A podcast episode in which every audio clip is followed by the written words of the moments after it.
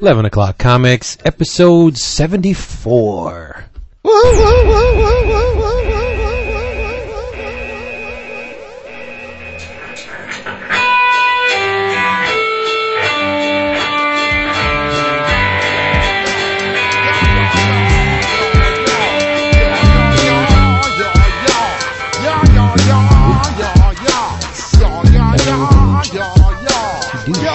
gotta get to right state of mind here. The show's only two hours, dude. I cracked up, cracked up back the day. Say, uh, the, did anybody see the pic Ryan reposted JPEG of um, they had they, they had a picture of Patrick Swayze, and then you see Kanye's head, and it just says, "Yo, yo, Patrick, yo, I'll let you finish it on. I'm real happy for you, but I just gotta say, Michael Jackson got like the best funeral ever." I don't like Brian Kanye should have been wearing a yellow hat at that. Oh yes, we find out. Well, What a douchebag, you know. douche. As uh, Nacho would say, he's a real douche. How you not? My lord, Carlos Lee is enormous. Jesus. Well, Sorry. now we now we can't cut it. Hello, everybody. it's it's 11 o'clock comics. I am Vince B. Oh, I'm Christopher Neseman, and and I, I was I was told by multiple sources that uh, that I needed to return to rein you crazy bastards in after oh last boy, week. I could just imagine what those quote sources were. Sal, Tom. No, No, no. no, I'm, I'm David Price. And of course, as always, I am Basil Rathbone. No, you're not Basil. It'd be really cool if you were Basil Rathbone. though. Wouldn't it though? Yeah. you are the lovable Jason Wood in the house. And we're all here again. I feel so secure this week. Big old snug comfy back. comic book blanket, isn't it? Yes. It- It's great that on the week that the Beatles are all are back in vogue, the, the, the probably the ultimate pop quartet of all time, our quartet is back together. Karma. That's right. Yeah. You know, I, I I love the Beatles. Is it bad that I walk into Starbucks today and they're playing a Beatles song and I I, I just almost cringed. I'm just like, okay, too much. Yeah, too much. Yeah, but rock band, the the remasters, every everybody's doling out the Beatles love. I I love the Beatles. It's almost like when a big comic book movie comes out, like Iron Man, and everyone's like, "Oh, Iron Man's so cool." It's like, "Where were you 15 years ago, motherfucker?" You know, it's uh, I'm just Yeah. like, yeah, you know, it's yeah, the Beatles were cool before this week. Come on, Yeah, they were. Absolutely right. But you can never have enough Beatles love. You really yeah, can. I, I agree. Because all, all all you need is love. And Oh, I was boy. tooling around the net, and CNN had a, one of those quick polls on their site, and the question was, "Are the Beatles the best group ever?" Didn't say pop, didn't say rock, just said, "Are the Beatles the best group ever?" And fifty-four percent of the people said no. And I wanted a list of those people so I can personally go out and kill every one of them. Oh damn! Well, that's interesting because I would figure if there was ever a time when you get the highest votes for yes, other than when they were popular in the be, you know back in the day, it would be now. But I don't Oh, and, wi- and without question, they are. It's Yeah. not even close. Agreed. Not even close. Welcome to Earth, Beatles talk, everyone. Earth, That's right. close second, but Who's second? Earth, Wind, and Fire a close Oh, second. I, I love Earth, Wind, and Fire. They're early stuff. Uh, actually, uh, Yeah, Earth, Wind, yeah, and Fire horns. Yeah, anything, I'm- I'm- anything with the horns is See awesome. now, Yeah, now John can about talk being about the- the crazy talk now because Yeah, that's, I'm this is where about we're going. number two. I do love Earth, Wind, and Fire though, but but that being said, it's, Yeah, everybody knows it's Zappa. Okay, let let's do the drink roll call. Chris, set it up. Let's do it. beer. I'm just drinking. I'm drinking beer because I needed a couple after today. But so it's yeah. I'm drinking the King. It's uh with a lime Oh. in a Bear's cup. All right, all right. Wow. It's almost probably identical to what was in the Red Eye article. Hmm. It's probably that that picture right there. If you saw that picture, so Vince. I am drinking the nectar of the gods, straight from the cask of ancient winters. That's how good the stuff is. God, don't Uh, say Pep- Pepsi Max. Yes, straight from Asgard God. itself, Pepsi Max. Straight from the car battery. Oh, this stuff is great. Wood. Thank you, Malekith. Well, I'm on vacation, so I am drinking a Chimay Ale, Ooh, the red or the that blue. is. the blue. Ah, nice, nice, Very That's- Chimay's right. You know, um, whenever you get in tomorrow, I've decided that the the bar we're going to go to is a place called the Long Room, and we will drink many, many fine, amazing beers that range in alcohol level from probably four to fourteen percent. Ooh, Nice. I'm all sorts Wow. of giddy. See, I like the Yeah. Chimay Ale, but I thought it was kind of dopey when they split it into the red and blue aspects. Like. Superman? Yes, that's where I was going with it. Yeah, there you go. You picked it up, you run It's actually brewed by Uh-huh. Trappist monks in Belgium. No Yes. kidding. Yep, that's good stuff. Uh, Mr. Price. Big Tattoo Red. It's a um, Cabernet Syrah, and it is for a good cause. The uh, the two brothers, Alex, a wine importer, and Eric, a tattoo artist, created Big Tattoo Red in honor of their mother, Liliana, who passed away from cancer in 2000. And it's got a nice little um, pink uh, ribbon on it. So uh, proceeds towards the uh, towards the wine go to uh, cancer research. All right. Big tattoo. Nice. Let's talk some comics. I didn't talk. Well, no. Oh, I'm sorry. No, no, no. Let's talk about where you should get your comics. that's right. Take If those. Chris, put the big shoes on. As usual, this episode is sponsored by DCBS. That's Discount Comic Book Service. You can find them on the web at dcbservice.com. Do not pay retail for your comic books. Significant discounts. When I talk significant discounts, 35, 40, up to 75% off on certain books. Beautiful service. They are the best. And while you're at DCBS, be sure to check out Oceanverse. hmm The submarine adventure webcomic by Michael Schwartz, Yeah. who is Green Skeleton 2 on our forums. Updating every Monday and Thursday, Oceanverse chronicles the adventures of Clayton Hemmings and his spirited crew aboard the Red Herring, a submarine in search of the mys- mysteries of the sea. This is where the DCBS angle comes in. Because this month, DCBS is offering Oceanverse number 2, which collects strips 49 to 96 of this wonderful webcomic for only $2.27. That- That's 35% off. Also, in case you missed it the first time, Oceanverse number one is being offered by the very same wonderful people for only $1.95. Look at that.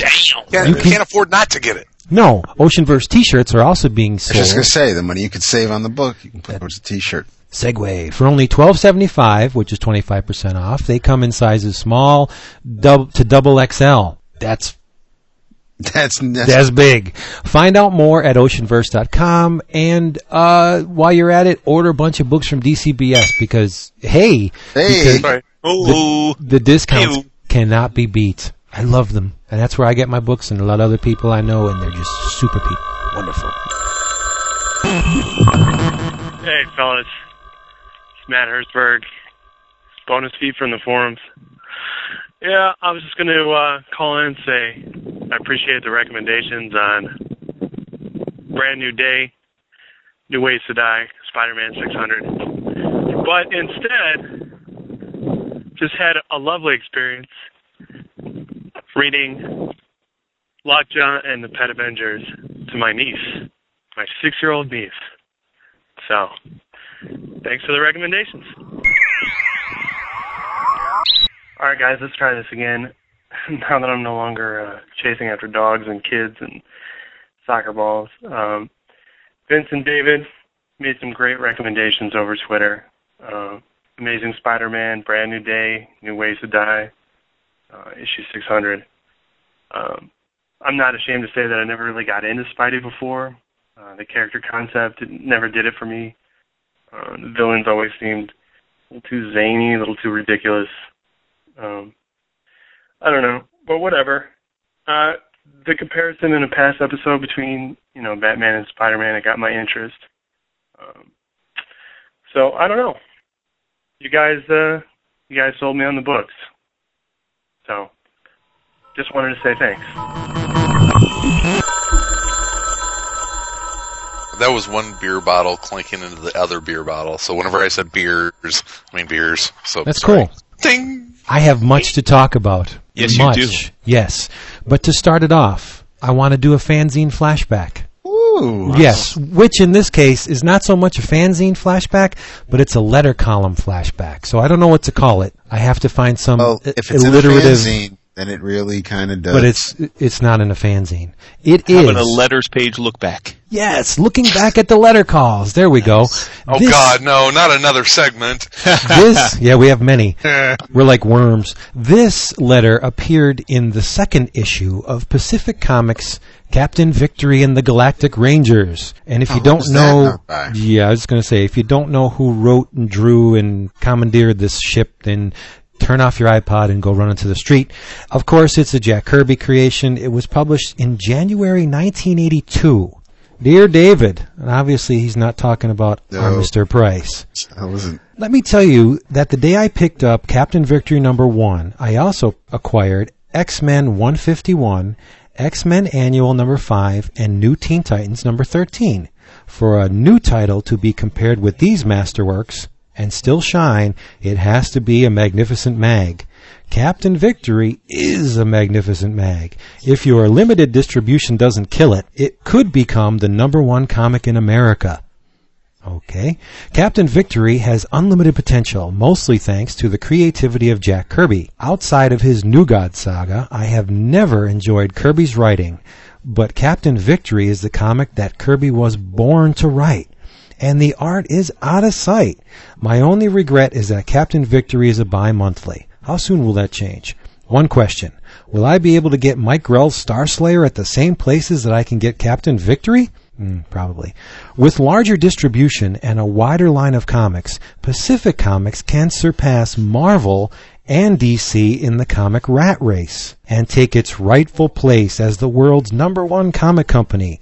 Good luck to you guys. Now this gentleman subtitled his name X the Living Unknown. The letter comes from Farmingville, New York. And do you know who wrote this? Where would we know him from today? Or Oh, it's a big name. Mr. Tom Brevoort. wow. Yes, but the name. Wow. See, I don't know if this is a something that I can attribute to the editorial staff at Pacific Comics because the name is spelled B R E V O U R T. And I did, I did, I did some searching on Tom Brevoort, and the man has not listed his uh, state of residence anywhere. So if Tom Brevoort in 1982 lived in New York, specifically Farmingville, then this is the man currently one of the big muckety mucks at Marvel. So I, I read this because not only is it kind of cute, but I'm very interested in, in knowing that if this is our Tom Brevoort. So if anybody knows Tom or knows where he, he was born or grew up, if it is Farmingville, New York, let us know. Wouldn't that You be should, cool? You, you, you should ask him on Twitter. we could blackmail him with this letter. Yo, Pacific Comics should be the number one comic publisher in America? Well, back Really? then. N- Not even back then. I mean, yeah, okay, you have Kirby and Mike Grell. Fantastic Jim Starlin with Darklon. Yes, I mean Kirby, the number one comic creator of all time. Good. Three books does not make a number one publisher. Even I can realize that in my bass backward way of seeing things, according to people on our forum. And if you'd like to jump on our forum, we have a lot of good discussion going on, and a thread which features all our fanzine flashback covers that we've talked about on the show. It's at www.11o'clockcomics.com, or you can reach it the old-fashioned way at forum.bullpenbulletinspodcast.com. Cool beans. Very cool. Yeah, Tom Brevoort. I, I'm bursting at the seams. You really are. I'm jonesing. She's starting. We'll intersperse with uh, with stuff from us. This way, it's uh, you get a little bit of it's all broken up. Okay. I'm killing it at the flea market lately. Killing it. I'm finding shit I never expected to find at a flea market ever. It's just, it's the mental image of Vince at a flea market. I love. I live for flea markets. Here's the deal. My wife and and children. She says, "Okay, I'll see you. I'm going to church." I say, "I'm going to church too." Because Yep. I love the flea market. That is my place of worship. You want to know what I found this week? Of course. Now, keep in mind, all of these gems, one dollar a piece. Mm-hmm. I found Samuel Delany's Empire, illustrated by Howard Chaykin. First printing, one buck. A black and white reprint of Steve Ditko's Gorgo. Remember, Steve Ditko illustrated the film adaptation of Gorgo way back in the day. But this is, is called Attack of the Mutant Monsters. Why, I don't know. From A Plus Comics. And it's funny because every instance of the name Gorgo within the comic has been ungracefully whited out and changed to Kegor. So, it's, it's like an, that alone is, was worth the trip. I found a signed and numbered edition with a certificate of authenticity of Neal Adams's Valeria the She-Bat bonus book. No shit. Yes, this is the lead-in book to Death Watch 2000, which was never offered for sale, but it was given to the retailers for their support.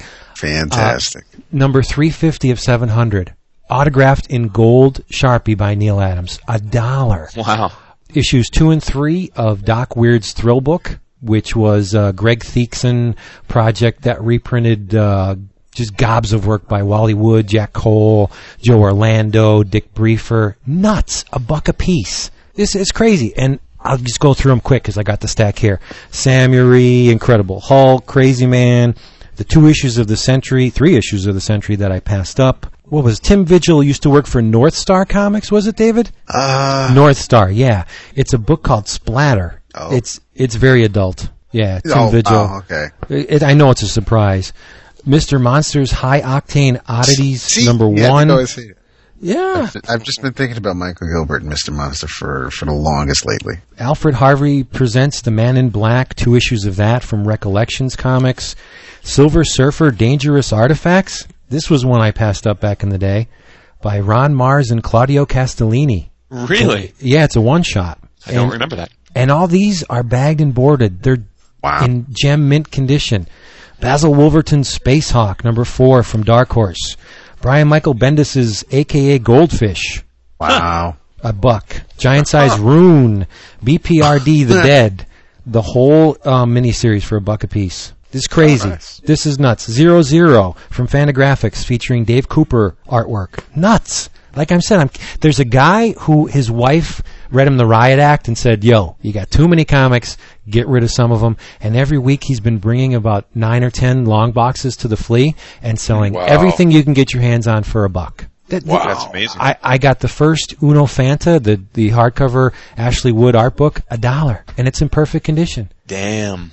Hit those flea markets, people! I'm telling you. Now, see the same thing that happened with the uh, Powers definitive hardcover number one. There's probably going to be swarms of people at our flea market this week, so I should just Right, right. trim trim this shit out, but I I, I won't because I love Hey. comics. Speaking of art books, Vince, What'd you get? I just placed my order the other day for Mr. James Jean's newest art book, Process Recess 3.0. No Pretty kidding. giddy about that. What yeah, that set yeah. you Did, back? what did you get the the poster book that just came out I, of his? I, you mean the uh, the Fables cover book or something else? No, no, no, no, no, no. There was a, a set of James Jean posters, and then there was a really cool mini version of it that was uh, James Jean uh, postcards. Yeah, no, I didn't get that. Um, Are you? But you were aware of it. Yeah, his his um on his site, you know, he's got all the stuff on there, and um, and his first two sketchbooks or uh, Process Recess and Process Recess Two are, are uh,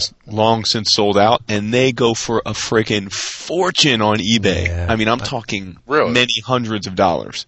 So if Really? anyone out there has one and Has an needs extra cash, one? go ahead and yeah, you could sell one. But um, so there's actually was a I s- I signed up for 3.0 probably six months ago on his on his email list and got the email and went to buy it that night and I believe by the next day it was sold out. Woo! So Good for him. Wow. the dude is uh yeah he's, he turns them out, but uh, I was pretty psyched. it was Now, up. he's transcending the Mhm, comics mhm. medium pretty qu- pretty quickly. I, I think probably in the art community he's, he's getting to you know Alex Ross level, and Yeah, and, yeah. probably and probably from a commercial art standpoint might zoom past that. He's awesome. to answer your question, Vince, it was I think forty bucks, something like that, thirty nine ninety five maybe. Oh, super cheap. Yeah, well worth it. Uh, yeah, but you know, it's it's just you know, I have a thing for him. It's just I figured like the first two from what I've seen of them on the web, it just looks amazing. So I figured this time I'd go ahead and grab it. Hey, 11 o'clock comics. This is Devin Rodriguez from New York City, and I'm calling because the latest show, episode 70, I kind of had some opinions on the this Blackest Night gimmick ring thing. Um, I think it's a little unfair to criticize the 90s and kind of make fun of the covers, the variant covers, the trading cards, when really in reality this Blackest Night thing, it's just the same cover gimmick to sell comics. It's you know, it, it might be a little better done, but it still is the same thing. So that's just my opinion. Maybe a little hypocritical. That's just that's just me. And also, I'll kind of argue that Deadpool is not the um, epitome of kind of everything wrong in the '90s, but more of a parody of it. I mean, of course, he was just a bad Rob Liefeld character when he started, but he kind of became something making fun of everything that he came from, which I think is actually kind of a cool meta type um jab if you will at um you know just the, the era that he came from personally But um, that's not really what I'm calling for. I'm calling because I recently read the graphic novel adaptation of Darwyn Cooke's The Hunter, and bef- um, let me preface this. I-, I thought it was really good, but I think just it kind of lost what made the original novel special. The original novel was very minimalist. It was kind of straight to the point. It wasn't really didn't really have a lot of it wasn't over the top by any means, which is normally the tr- you know crime the crime genre has these cliches that are just weird and sometimes and just over the top and you kind of laugh at and it was really it didn't have a lot of that and I think that the graphic novel adaptation of The Hunter was kind of fell into those trappings of crime fiction at the same time, it's Darwyn Cooke. It's really good, so I recommend it, even though it wasn't as good as the original. And um, one last point: if you're gonna say, if you talk about the god of uh, animation like Bruce Timm, I have to go with Hayao Miyazaki. If you haven't seen his new film, Ponyo on the Cliff at Sea, it's probably the most beautiful film you're gonna see all year. It's all hand drawn, and it's just like if you love art, it's an amazing film It's probably not going to be in theaters long, so I would rush out to see it if it's still playing. And it's pretty awesome. And Hayao Miyazaki also made my favorite movie of all time, um, Spirited Away. And um, it's just personally one of my favorite movies of all time. And I think it's real. It's kind of like what the old school Disney films uh, were for that generation of animation. He's doing for this generation of animation, and he's just fantastic. Also, Spirited Away has the voice of Daveigh Chase, and she's pretty hot. Let's admit it. Anyway, um, Alec Berry is an evil supervillain from uh, from Mars. Um, I found out. I'm on to you, Alec. Anyway, that's my dry deadpan humor. Kirby Crackle, and um, love the show, and I'll probably call back to be an annoying asshole. But anyway, good day. Speaking of out of print, I did not know that the first Captain America Brubaker omnibus is out of print. Oh yeah. Have you Oh, seen what that thing goes for? No. No. Oh, like I have 180, the- 85, 200 dollars. Yeah. That's I just get like all the, the uh, original issues. Yeah. yeah. Yeah. the new X Men omnibus. I'm always dying to get a copy of that, but you have to pay 200 bucks these days for it. You know, I actually the uh, I actually saw T-Faw had their had their uh, dent scratch sale. Yeah, you got the No. uh, the three trades, right? The three hardcovers. No, no, Six. no. I got the the original trades. Uh, the That's what I mean. Those three ultimate. Oh, oh, oh. Okay, okay. No, no, no, no. I got the I got the original uh, it, trade got it. paperbacks. There was seven volumes. Seven, right? Yeah. Of of all of the Morrison run. Uh, I, I still need uh, volume six. I think I got I got six of the seven for like six bucks a piece or something. So I've got almost the entire run. I'm gonna try and actually at Windy City. I'm gonna see if I can run it down this weekend. But uh, I got through the first two volumes. So good. I mean that and and the Whedon Cassaday astonishing, really fun X comics. So know, Oh, yeah. I, I I hear that the Morrison run ends kind of in a very Morrison way, whether you like that or you don't. Uh, you know, however, but uh, no, the first the first two volumes of that are really good. I mean, I'm enjoying it a lot. The whole uh, Cassandra Nova uh, story and The then- widescreen annual. Oh, the widescreen annual was great, and then there's uh, probably my favorite one. It would I would imagine that it would be Vince's favorite is the silent issue where they go inside uh, Xavier. Uh, yeah, Xavier's mind. That's a good issue. My Oh, it's an favorite amazing issue. are the Igor Kordey illustrated they issues. Yeah. Of course they are. I can I can see that. I, I just love the the Morrison Quitely team is is something pretty special, and Yes, I, I just I. I love those love those two together. There was something else that you had mentioned. Oh, we're- oh, oh! Not to pimp the show. Everyone knows it's this weekend, but Jason, something that you may want to check out. You being a Fables fan and Jack of Fables fan, right? Mhm. I do believe that Tony Akins and Paul Mounts are doing a limited edition print for the show this year. Nice. Very cool. So, yep. Yeah. And, uh, yeah, I think, uh, I don't think it has quote unquote Fables characters on it, but if you're a fan of Tony's work, I, I saw a prelim sketch of it and I hope that they got them done in time. It looked gorgeous. Yeah. Since since you're sliding into home base with this show, why don't you let people in on some of the guests that are going to be at this thing? You can't pimp Okay. enough, especially this Um, close to the show. I'll, I'll forget people, but, um, Tony Moore, Tony Akins, Norton Seeley, Skottie Young, Geof Darrow, uh, Sean McKeever, uh, our good buddy, uh, Will Pfeiffer. Gene Ha, uh, Jeffrey Brown, Jeff Lemire, uh, Nate Powell, Matt Kent, oh, uh, David Petersen, uh, Jeremy Bastian, this guy who we've talked about, Curse Pirate Girl, uh, Katie. Cook, uh, Kevin Mellon, Dennis Hopeless, Don Kramer. It's it's like 80 people. So I think that that enough to to meet those. It just those folks for for 10 bucks I think is incredibly worth it. And you know, got our our good friends, you know, Steve Bryant and Jim Nelson, Jim Heffron, Richard God, Sparkings. Oh God, yeah, yeah, right. Who, uh, Jason? Just, just so you know, we're we're picking Richard and Moritat up at the airport tomorrow morning. Right. So, Oh Jesus! Uh, There's a lot of good eating on that menu. Lots of Uh, good. Marino, B. Clay no.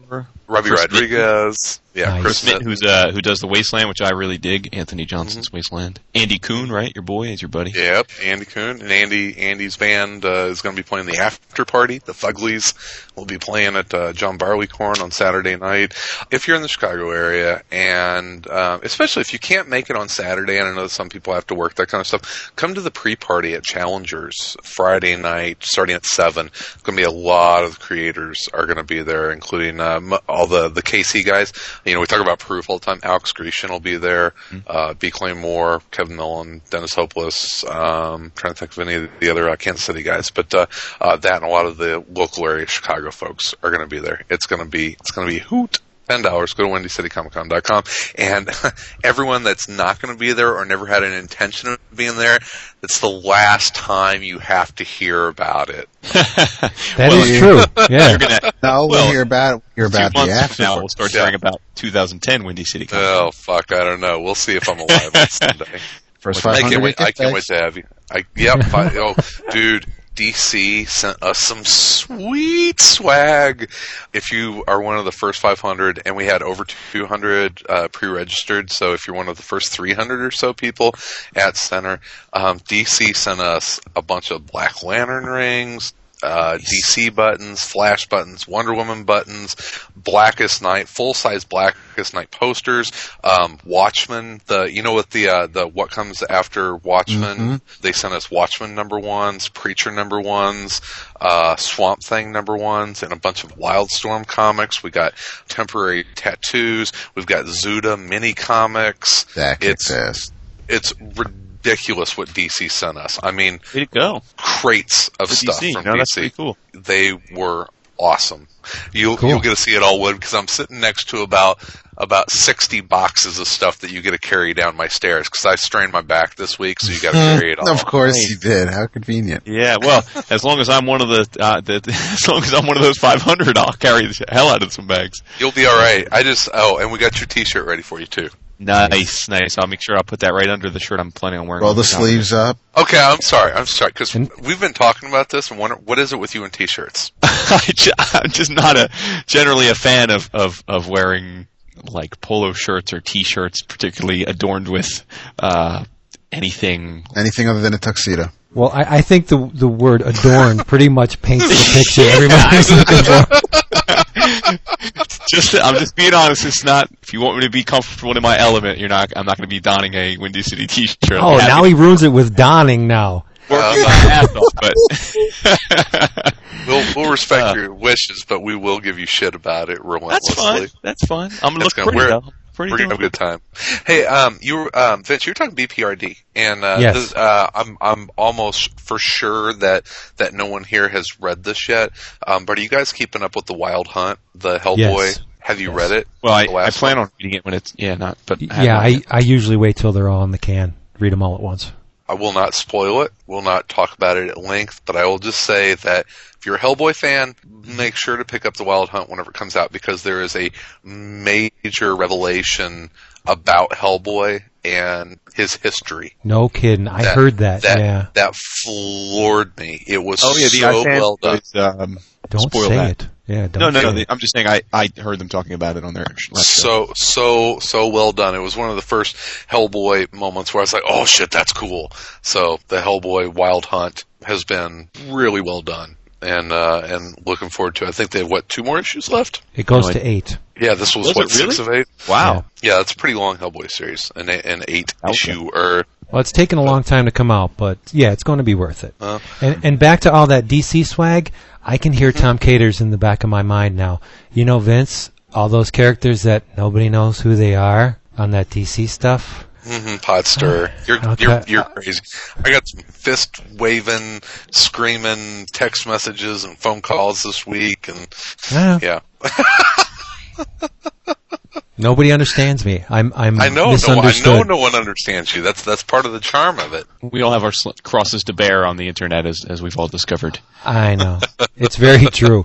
So I have an observation about something that came out today. Uh-huh. That's something that came out today. Yes, came out today. Uh, Captain America Reborn number three. Okay. Very nicely illustrated by Bryan Hitch. But is it just me, or does anybody else here think that the art team on Reborn should have been flipped with the art team on the Marvels project? I think Epting would have been a much better fit. Oh, for def- yeah, Yes. I agree. Definitely. I Sure, think it's keep it all together. Yeah. I mean, Hitch I'm- is I'm not- great. I'm you know what? I'm I'm not getting. I kind of felt like my Captain America story was told, and I'm I'm sitting reborn out. It's- is it Really? good? Is it- yeah, yeah. I kind of felt very satisfied with Cap, and and it's not. Uh-huh. It's. I'm sure it's probably very good, but I don't know. It was this weird thing. It's like I like Bucky as Cap now, and I'm kind of wanting to stay. So I'm. I'm. That's kind of where I'm gonna stop for a little while until maybe it's time to check it out again. I, I thought they I thought they could have gotten several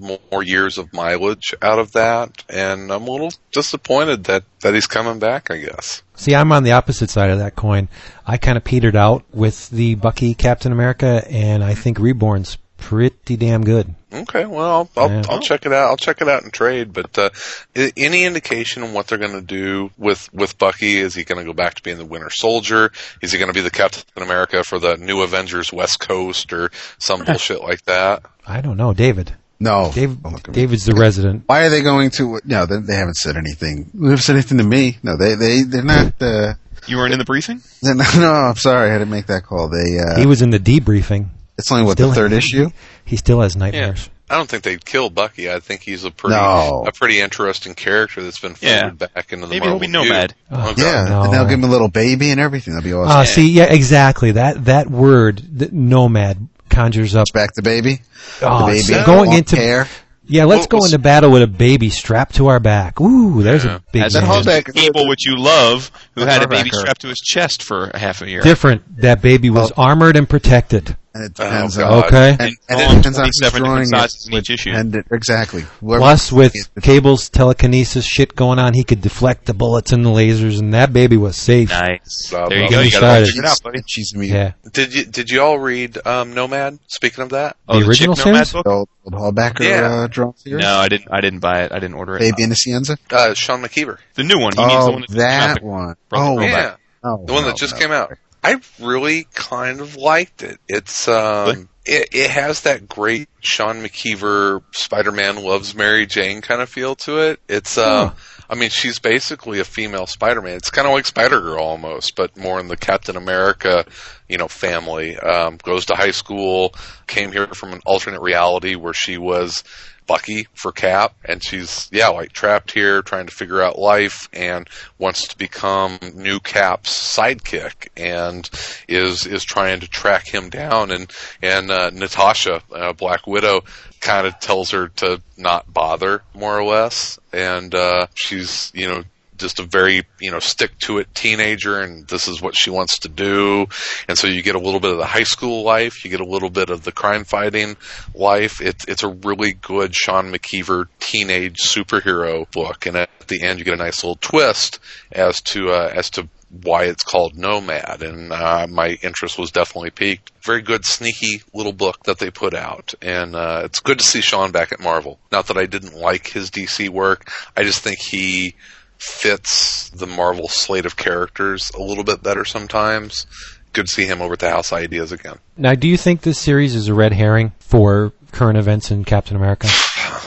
It's in continuity. Right. But I, I don't know. It's in continuity, but I think it's kind of its own thing. I really, I get the feeling that, that, that Marvel's making another push and why Sean is on this because he handles, uh, teen books really, really well.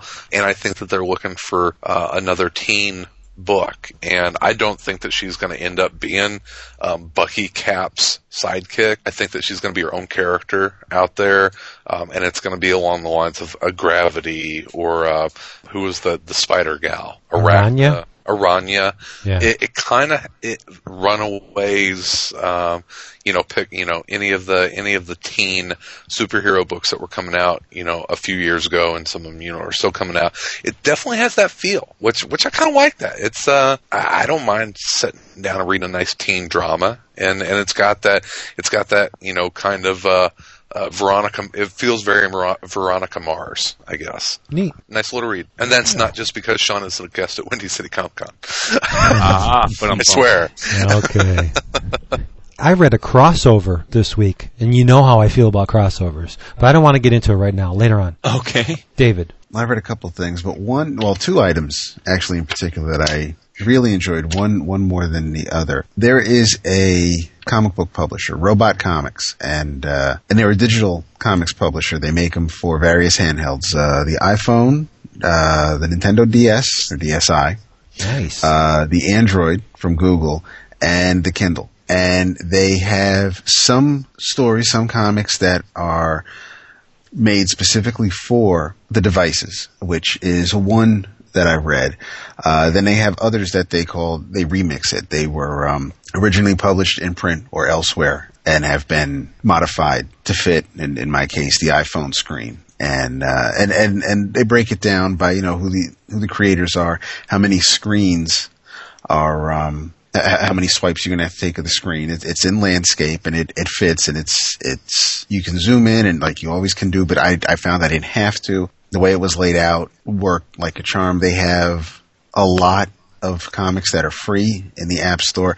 They have some that are maybe 99 cents. Um, so they, they do a couple things where they'll, they'll tease you with the first issue if it's a mini series and they'll, you know, 99 cents for the next issue or, or what have you. But, um, the two that I read, one is an adaptation of, uh, Cory Doctorow's story when Sysadmins ruled the earth. And, uh, this was originally published by IDW in, uh, Cory Doctorow's futuristic tales of the here and now he wrote it.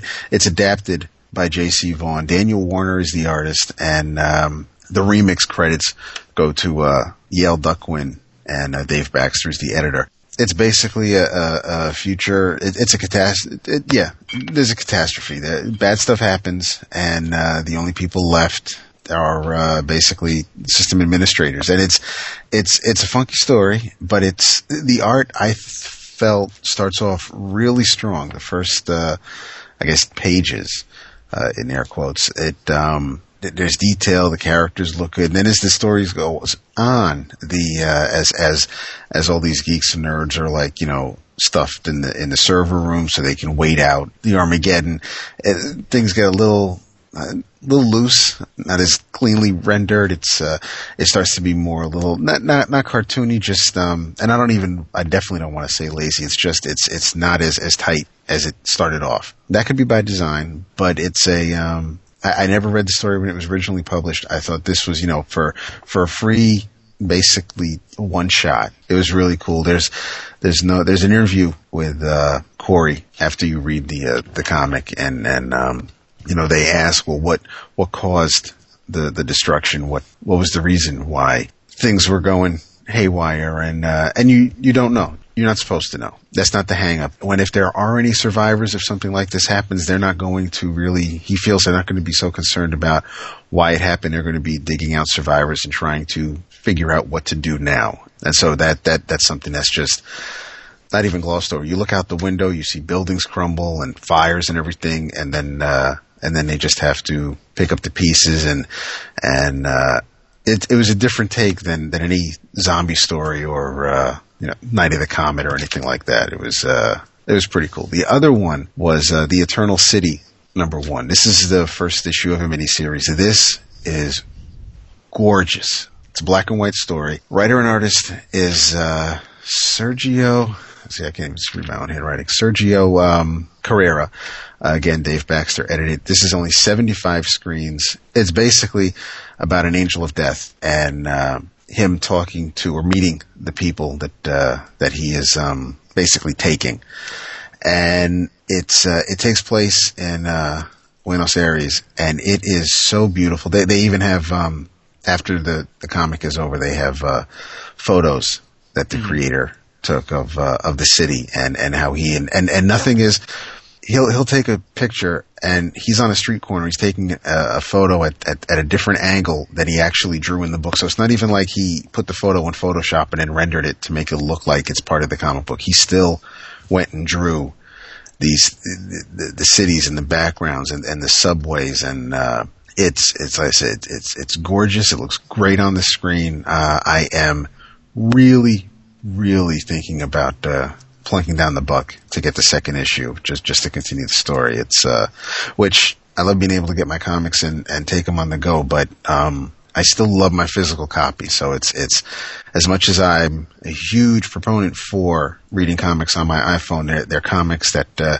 that are either free or that I have scanned in so I could take with me. So it's not real easy for me to go, okay, boom, I'm gonna pay for the buck and uh, and get these 75 screens or however many screens are in the uh, when I don't have an actual physical copy to hold in my hand. But this was this was gorgeous. Uh, they'll um, when this episode thread goes live, I'll put up links to uh, robotcomics.net for for these two stories in particular, so you can even see the uh, the preview screens for for the art. It's man, it's it's gorgeous. Who would you compare the art to, David, for us to picture in our minds? I am looking at um, Eternal City. It's uh, it kind of reminds me a little bit of uh, Dennis Calero, who did X Factor mm-hmm. and uh, and the noir covers and things like that. That the way the black looks, that that's definitely it's kind of got a it, it, really has a noir feel to it. But it's um yeah I can't I definitely recommend it. Cory Doctorow is a really sharp cat. Yes, he is. Um, Down and Out in the Magic Kingdom. Have you read that? I have not. I keep meaning to. It's on my oh. wish list. I haven't read it yet. Visionary. It's a really important science fiction book, and uh, Cory's a, a, huge, and you used the word before, proponent of the uh, Creative Commons. Yes, yes, and that's exactly, mm-hmm. and, and that's uh, this. Um, the license is Creative Commons Attribution, Non-Commercial, Share Alike 3.0, United States. So yeah, he's all about yeah. that. Boing Boing is one of those sites that I hit every day, multiple times a day. Really, absolutely. Cory's the man. I'm going to check those out. They sound very uh, interesting. Hello, 11 o'clock comics. Uh, my name is Joe. I'm uh, actually a longtime listener.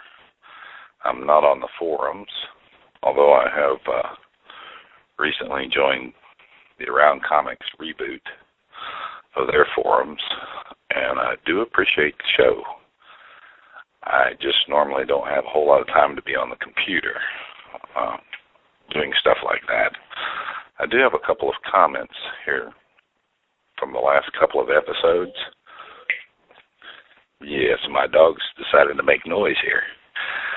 Um, as to the reference by Frank Miller of the word cartoonist as an extreme compliment of what I always called comic book artists' talents, it goes back to the old days, back when comic book artists wanted to be cartoon strip writers, drawers. In the newspaper, that was the height, especially, you know, of course, the height of respect was the political cartoonist. And so, cartoonist has a, I don't know what you want to call it, a cachet, uh, respect, um, to where comic book artists were supposedly, and I guess for the most part were, kind of looked down upon. Oh, you draw comic books for kids. But cartoonist was the title of respect. And that's why I think, especially someone like Frank Miller, who, if you've read his stuff and you know his love for Will Eisner and the old stuff, um, that's why it's such a compliment from him because that quotation means a lot to him. Uh, the other thing was where you were reading from uh, Amazing Heroes about the problem with the some of the creators had with the ratings issue.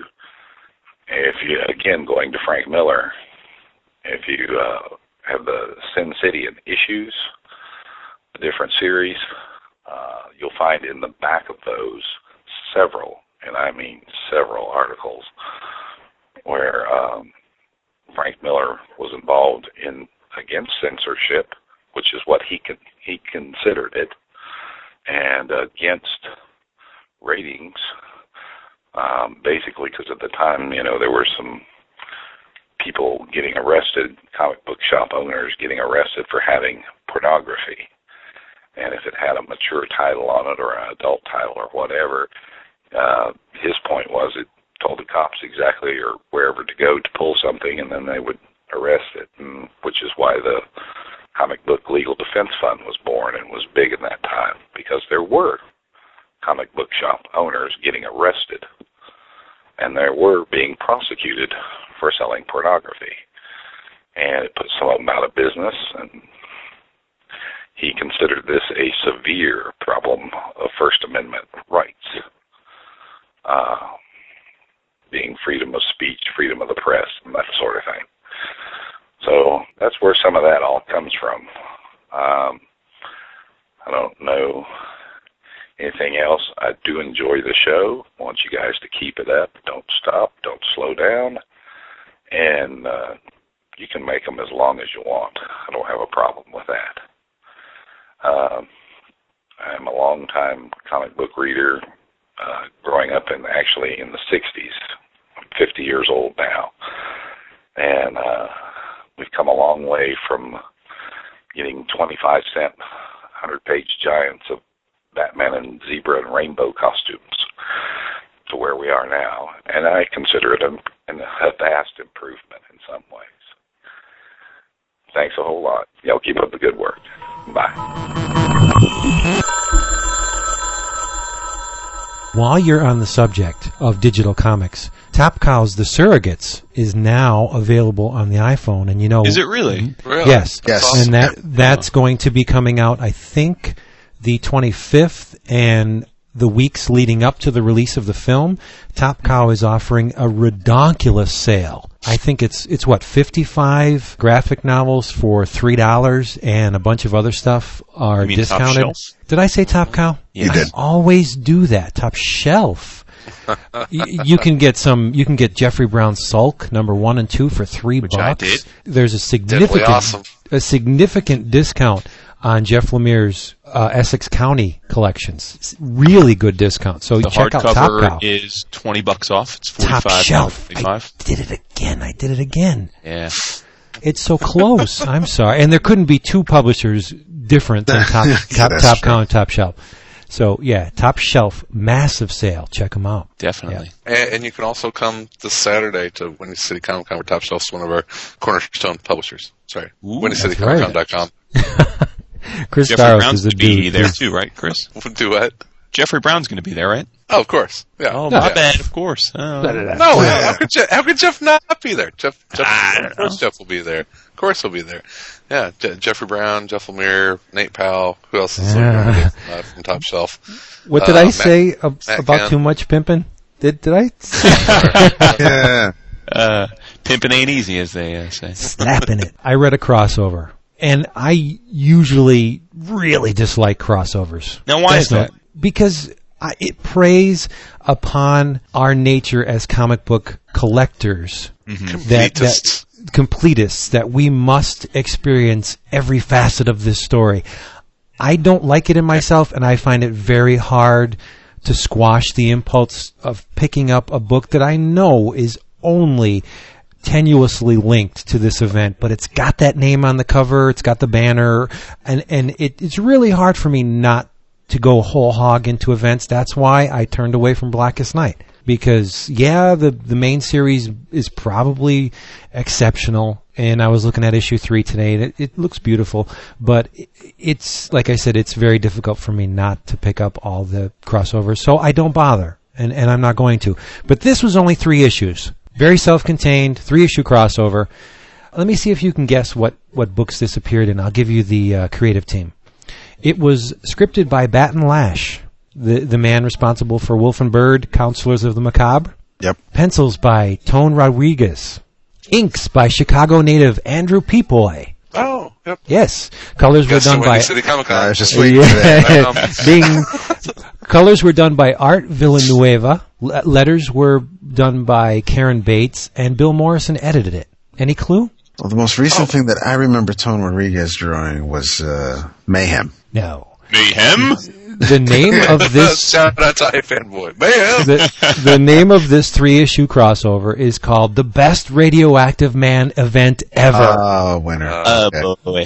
yes, it, it's Bongo Comics, of course. It appeared in Simpsons Comics 155, Bart Simpson's Comics 48, and the Simpsons Super Spectacular number 9. And the reason why I enjoyed this crossover so much was because, as I always say, self-deprecating humor is the funniest humor. So it's three issues, three interlocking covers, one long, large image. And what it is, it's a very satirical, very cynical look at mainstream superhero comic events and the people that produce, purchase, and read them, which would be us. Us. Right. In uh, the typical Matt Groening way, it's like I said, the humor is very, very self-deprecating. He's, I mean, he produces comic books, so he, he's not removed from this kind of thing. I mean, it is a crossover, and he's poking fun at crossovers too, so eh, you gotta take it a little bit tongue in cheek, but it starts off with Bart and Milhouse and Martin in the treehouse, and they're reading their favorite thing, Radioactive Man comics. It's a Radioactive Man crossover event and it involves beings called Crullers, which are Skrulls. Radioactive Man has he's green, he has the dimpled chin, and he saves a woman who turns into a zombie and tries to bite him. So it it it has all the little potholes we've come to expect from our comic book events. And basically the the three children realize that wow, these events suck. They're too convoluted. We can't keep track of it. We have to buy all these books. Bart at one point says, "Where do these Cruller dudes come from? I, I, I thought their planet was ob- obliterated in last year's Carmageddon event." And Milhouse says, "But didn't you read the last issue of of uh, Lure Lass?" Which was hinted at in Captain Squid 147, which chronicled event from Bug Boy Annual number 5, which began in uh, Radioactive Man 1075. And he goes through this whole long list of books that they should have read to understand this event. And the three kids are like, that is extremely stupid. Let's play video games. which leads into Krusty, who, as fate would have it, happened to win the rights to publish Radioactive Man in a poker game. And he's overjoyed at the prospect of owning a character that he can make money on. And, and all the members of his country club laugh at him because, uh, in their words, kids don't want Radioactive Man. That character hasn't been viable for years. N- nobody buys them. They, they want this new gritty stuff. And so Krusty brings in this team of, quote, experts to get Radioactive Man back on track and uh, his specialist, like they're, they're throwing ideas around. What can we do to get people interested in Radioactive Man again? And they say, well, we can kill him off. Uh, they've done that. we can break his back. And there's a, an illustration. It, it looks very much like Sam Kieth's cover of Bane breaking Batman's back, but in this case, it's Radioactive Man. It should you know we can have him quit being Radioactive Man and have somebody else take the role? Uh, that's been done too. Wow, we can have him join a, a team. Uh, nah, that's been done too. So they're trying to find these bit ways to bring Radioactive Man back. We can we can change his costume, we can change his identity, everything we've experienced in comic books. They're trying to do, and they come upon this bright idea. Well, they think anyway of how to get people interested in the book is to create this huge buzz and not tell anybody what they're going to do specifically. So Krusty's making the rounds, pimping the book, telling people it's the best thing ever, and and Bart and the kids get wind of it, and so they form, uh, they they get a petition going. Don't change Radioactive Man. Blah blah blah. It, it's extremely interesting because we've experienced all this shit. There's a sequence with the comic book guy, and he's talking to his representative at uh, Zircon Distributors. Okay, and, and, and the, the the distributor's trying to get him to up his order on this revamped radioactive man the comic book guy, of course, has seen this many times before. What do you consider me a, a mendicant? I, I have many of these, and there's boxes and boxes of comic books in Shadows, Final Crux, Superior Squad, Identity Challenged, Crisis at War. There's a lot of Final Crux boxes. So he's got all this, these molding books that he couldn't sell. So basically a bunch of people beat down his door and they all want to plunk money down on this Radioactive Man comic. So he ups his order to, I think it's like 2000%. No, I want to increase my order by 1000%. He's got all these people beating down his door. And the solution to what they came up with to get this this revamping of the character is brilliant and really really sad at the same time. It's almost meta what they do, and I'm, I won't reveal it in case anybody wants to read this, but it, it's cool. It and it's a slap in the face and a, and a, and a laugh at the same time. Very That sounds cool. cool. Want me want me just tell you? Yeah. They publish a comic book with nothing but panel borders and word balloons.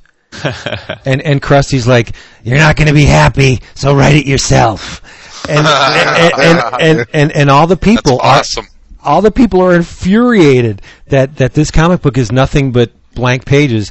So Bart at the end of the series sends in his own take on Radioactive Man and it's way better than any of their so-called experts can come up with. It's a really great story. And you know, it features Krusty. How bad can it be? No Bongo doubt. does good work, man. That's what I was going to say. Do you, Vince, do you, or do you, either of you guys, do you guys uh, read Bongo on the regular? Because I don't think I've ever read a Bongo comic, but I've heard. Oh yeah. Yeah. They're good. Yeah, yeah, they're good. They're. Fun. I pick them up usually whenever I go to Borders. They're on the racks there, and so I'll pick up a Simpsons comic, and they're always, always fun. And there's surprisingly, uh, there's name creators in there every month. Right, right. Oh, Yep. name name creators. Have you ever bought one of these Treehouse of Horror issues? Oh, they're awesome. Eric Hil- Powell, Hilary, Barta. Barta. Hilary Barta's story in the for the Treehouse of Horror is one of the best things I've ever seen that man do. And Oh, that's awesome. that's saying a lot because Hilary's tight. Gene Uh, Colan Brian- did a work for them. Brian Posehn, Alice Cooper, Rob Zombie, uh, Gail Gail, Simone. Gail Simone. Yeah. Mm-hmm. excellent, excellent work. Now, Vince, is this a is this a s- uh, crossover that just just is on the stands, or, or do you Yeah. just have to pick it up somewhere? Okay. It's it's about uh, let's see. I will look in the uh, 155 Simpsons comic because that's when it started. It was published. It doesn't say the exact month, but I think uh, it's two months old. Okay. Because one no 158 came out today, so it's three months old. So, it, but they're very much worth picking up. Sounds very cool. Yeah, wonderful stuff. And I, I drive my kids nuts with Krusty. I, I can make them shit their pants. All I have to do is the Krusty voice. So you're Oh, you gotta do your it son now. giddy that uh, Ben 10 Well, is I- back, Vince? I did. Yeah, Vinny's very happy. Yeah, I did the Krusty voice. You did. You did. I It was did. good. So there we go. Bongo Comics. Invest in them because they're they're great stuff. And yes, I do buy them every month. The Futurama comic. Since the show isn't as visible as it used to be, what do they do? Um, like movies once every year or, Yeah. or whatever. Yeah, something like that. They are not slacking on that book. It's it's every bit as good as the best episodes you've seen from that. So it's like They're- the Bongo equivalent of the Buffy season 8, Oh yeah, been alive in comic form. that's right. Cool. That's a really good example. Every now and then, you know. Well, maybe we can uh, uh, bring it back from the meta, and uh, and I can I can kill you with my tales of uh, of an event comic that I read that I really kind of liked. event. You say? Mm-hmm. What would that be? Blackest Night Batman is really good. I'm enjoying the hell out of that book. Both issues have been really, really enjoyable. Believe it or not. Yeah, I, it's been pretty good. I agree. I, I, I didn't have Mhm. any expectations of it going into that first Yep. issue, and the first one was good enough for me to buy the second one, which was good enough for me to finish Mm-hmm. the series out. Yep, more the the continuing and, and developing relationship with with Dick and Damian, and uh, and you're going to get uh, kind of the expanded Batverse as uh, as Tim comes back, and uh, yeah, good character moments. Um, a great uh, Barbara Gordon, Commissioner Gordon scene in this last one, and you've got Deadman. It's good comics. I'm I'm enjoying it, and uh, so far the Blackest Night titles, I, I haven't been disappointed by really any of them. I, I've been, I'm not reading been the other ones. I'm not reading Titans or Superman. Titans is pretty supplemental. I'll say it's not. It's like yeah, if you're a Titans fan, go ahead and read it. Uh, the Superman was excellent, Mm-hmm. just excellent. It's it is every bit as good as the Batman. Prime killed enough Titans in Infinite Crisis to, to populate the whole Blackest Night storyline, didn't he? Oh yeah, yeah. What has the second one come out yet, Jason? Of the Superman? Blackest Night Titans? No, the Oh, I, I don't know because I'm not. No, I'm not reading that. The only I'm only reading Batman. It's the only um, Titans. Or sorry, it's the only Blackest Night mini I'm yeah. reading. Vince might appreciate this, and the Titans, the kind of the um, the centerpiece characters are uh, Hawk and Dove. Oh, very cool. Yeah, uh, Is Kestrel in it? Oh, You got to have Kestrel, the bad dude. Remember when Liefeld drew the? uh, and Dove? it wasn't just Liefeld. Oh, who else was Yeah, it? yeah. I don't, I don't think so. It, it looked good because Karl Kesel was inking him. Carl Kestrel. Ah. There you go. How's that? Castle on There you go. Kestrel. Nice. No. Cool. But no, I'm, I'm I'm digging I'm digging the Blackest Night stuff. It's been fun. I'm ready for it to get to. Uh, I think it's it's firmly in the uh, the second act of this series. You know, the three act play. I think it's in the second act of the of the third act, I guess so to speak. And I'm kind of I'm kind of ready for him to uh, to get to the real nitty gritty of it, which I probably won't be until the end of the year. Well, it's going to go into next year, isn't it? Probably. Yeah, Probably. I am Yeah. more than ready for Tony Moore's arc to start on the Punisher. Oh boy. he's uh, according to Twitter, he's he's having uh, he is working on it. He was Well, there, there I was can't a page that was kicking his butt. because uh, it's a very enjoyable book, and obviously we always praise Tony for his art skills. So I can't wait for him to do what he did to Ghost Rider Ghost when he took over. Who's uh, who's drawing Punisher right now? Tan Eng Huat, What? who I believe was Huat. The man who preceded Tony on Ghost Rider as well. Yes. Yes, sort of, because uh, I think Roland Boschi came back for maybe an issue or two, or at least some uh, before Tony's last three issues. Yeah, there was uh, Boshi definitely came back, if not for a full issue, then then, then for uh, he worked on one storyline in an issue, and uh, and Huat worked on the other. But uh, okay, no, I'm I'm uh, I really really like, and I I- I don't know if I'm in a minority. I don't uh, I don't know too many people that are talking about Punisher. I know there sure as hell weren't a lot of people talking about Ghost Rider, but I don't know how many people are familiar with uh, with Huat's work to begin with. What? What? I- every time I, I every time I see his name, I just think of the whole uh, David Chappelle skit from when he was, you know, what? Okay.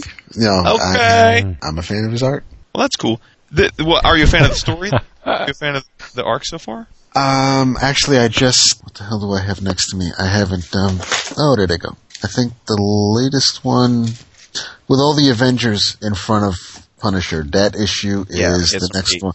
Number eight is the next one that I'll be reading. Okay. Well, then you can answer or you can react to the question I have for you because I think it was in seven. G.W. Bridge is in this arc. Yes, he was in seven. Nice. Yeah, he's he, he's back. He's He in it. Well, up. at least Yeah. someone named G.W. Bridges in it. Yeah, and that's why I want to see like you. GW. Yeah. That- Because that- last that- time I checked, G.W. Bridge was a hulking black man with white hair. yeah, Chas- And- chasing after cable. Exactly. Yep. And, And in this Frank. book, he has become somehow or another an obese, out of shape, middle aged white dude. So I'm somewhere wondering what the hell white happened. and like and like West Indian or something. Yeah, he's uh Maybe he's got the vitiligo. He's he's uh don't know what he got, but uh, he's got it's like he has a baby and all of a sudden he's uh he, he- he's the one who uh He let himself out of go. shape. yeah. Yeah, really. He didn't want to join up with Hammer and he was happy to leave Shield and and he's been living his life with his wife and baby and uh I don't know if I'm I don't know if I mentioned it on an episode of Marvel Noise, but I really don't know if if uh if that's the artist's fault or if that is the the colorist, but it it also really didn't look like the the GW. I mean, even going back to the um Exactly. It it, The- it made the the, coloring even blend the skin tone. You could say maybe it was the colorist misunderstanding, but the guy's drawn to look like an old, out of shape Dude. you know, instead of. Now, granted, the first when I think of GW Bridge, I think of the the Rob Liefeld version, in which he was you know, iron, armor armor clad and drawn to look to be about seven feet tall. So I realized Badass.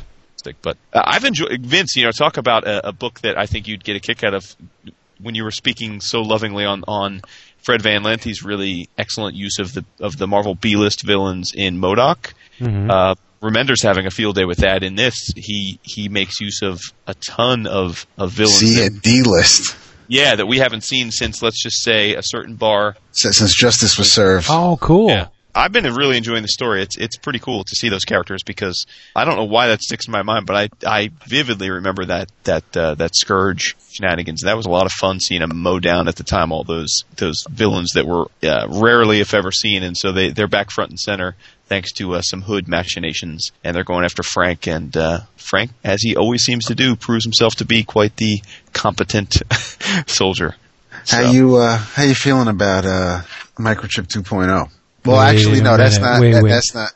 No, this. What's the kid's name? Henry. What's what's? what's Yeah, the- he's I, I, well. I've, it's all of a sudden, like he turned into like some little not not holier than thou, but I mean before you Yeah. kind of I was I was like, okay, well, you know, I don't know. I'd be a little hesitant. I'd be kind of scared to be working with the Punisher, but then he starts getting in his face with this like straight edge shit, and I'm like, whoa, what? Yeah, it's funny because um, I, I heard Remender interviewed about that. Maybe it was a Talk Split episode with the iFanboy guys. I don't actually remember. I think it was, but recently I, I listened to an interview with Remender talking about that very issue because I don't know if Remender has been in the past or is straight edge, but he he clearly has an affinity He for that. said he, he, he said he grew up that way. Okay, yeah, because he talks in the book about how he, as a writer, is not a fan of just turning characters in a book into something simply because it's something you believe in, you know. So, he, and he's been getting a lot of questions like, "Are you making this dude straight edge just because you are or were?"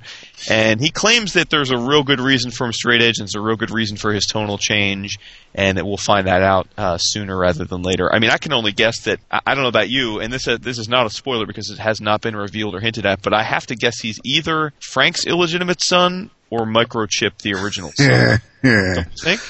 I think Maybe- we, I don't- we I remember what happened to Microchip's son. Oh, I don't see. I don't remember that Microchip had a son. Yeah, homeboy kind of tried to go up against the Kingpin. Oh, he did. Yeah, Sat on him. he didn't. He didn't. He didn't make it that well. I don't even remember that. Um, It was within the first because it's in the first It was it was it was in a crossover. You must read Amazing Spider-Man number one fifty nine, where it's Paladin number- slightly referenced that in a Marvel team up where the Thing was in Fantastic Four. No, It Okay. I was was, being uh, all I was being all bongo on your ass. was- That's right. And you were doing a great job of it too. it's it's in the first it's in the first essential volume. It happened within the first year of the Punisher ongoing by Mike Baron. It was after Eric. It was after Klaus Janson left the book. I think Portacio might have even drawn the issue, oh boy. We'll see. We'll see. but he Well, was in a so few do- issues. Do you agree with me though that there's more to this guy? Like there's some relationship there somehow, don't you think? No, there I there is there. I, I feel that there is. Before I thought they might have been kindred spirits. Just uh, it's just listen. This is who I am, and I want these guys. I want to take these guys down, and you're the Punisher, so we can work together. But you know, there, there's been that change recently, and I don't know if it was because of the hacker being hacked. And, and maybe that is what did it, or something happened when Frank was out on a mission and tweaked this kid a little bit. It's, it's been a fantastic read. I mean, just so much has gone on in the eight issues and pretty much two storylines, two arcs so far. And we're setting up to this rest in pieces thing, whatever the hell this is going to become. And which I'm gonna wait and see how it plays out. I'm gonna keep reading it. I'm not. I'm not gonna jump to conclusions based on teaser art and and things like that, or, or try to guess where this story ends with. with mean the Frankenstein Frank looking Frank Yeah.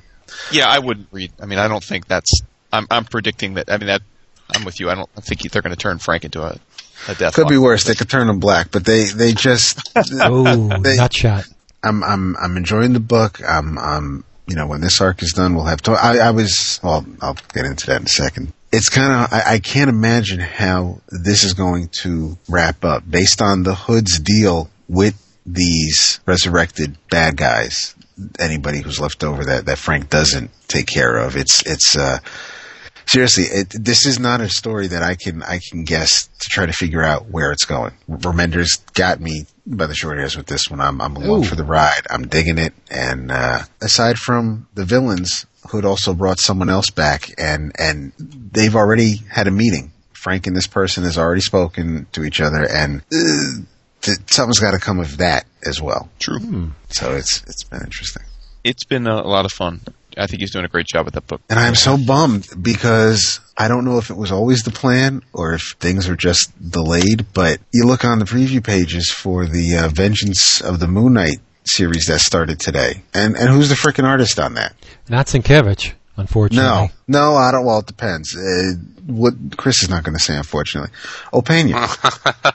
Yeah, Oh. yeah, I know, Fuck's gonna put him on a Moon Knight book. I thought people wanted to see his art. I know.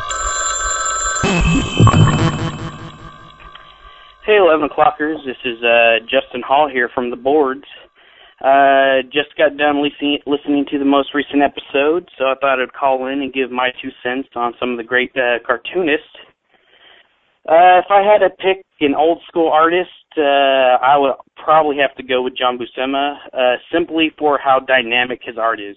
Um when I think cartoonists, I don't think like Vince and think about the economy of the line, but I think how dynamic and how fluid the art is. Uh, for that same token, that's probably also the same reason I would probably categorize Jim Lee as my favorite modern artist or one of them. I know a lot of people knock him sometimes, you know, like Liefeld about his art kind of being, you know, too overdone. Um, in my opinion, though, Jim Lee is probably the most uh, dynamic artist uh, currently doing comics right now.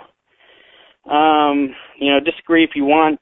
You know, I'm entitled to my opinion. That's just kind of how I feel. Uh, um, also, but if you if you want a very good dynamic artist, but has that good economy of the line that uh, Vince likes, uh, without a doubt, you have to go with Mike Norton.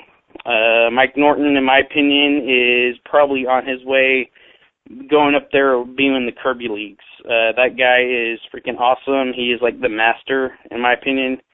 Uh, you know, I've seen Mike's work grow over the years, uh, and it just keeps getting better and better. Um, that's pretty much all I got. Uh, see you guys on the board. Well, it's uh, well the thing uh, we want to see it.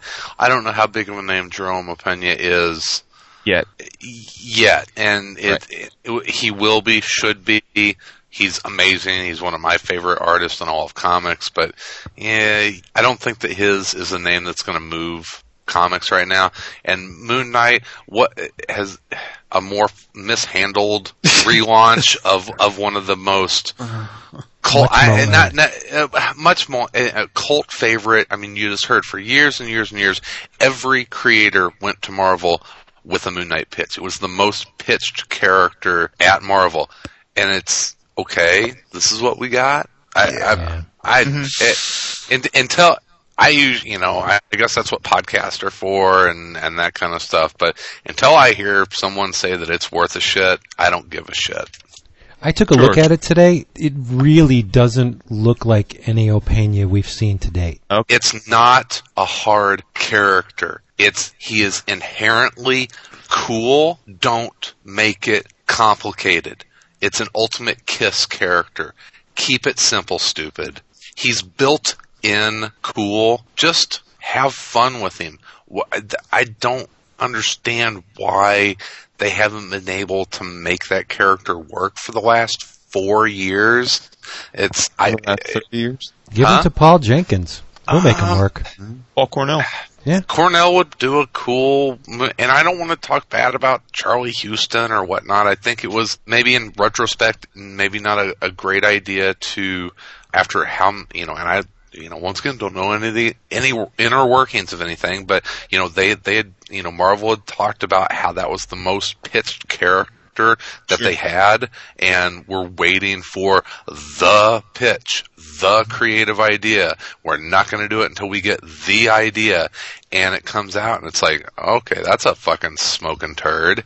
And it's like, th- this is what you're waiting for? Well, seriously, no, it was, oh, come on, no, come on. Everybody, everybody I know of that was reading that book is like, wow, that's just not good. And I mean, we can, we can gussy things up and talk about good things, but for that to be the, the, you know, the, what that was the bet, that's what you were waiting for? I don't know. That, Who's writing the new one? I don't know. I don't, I don't care until someone tells No, me that they're getting it right. That character is radioactive. Saga thing. Yeah. Um, yeah.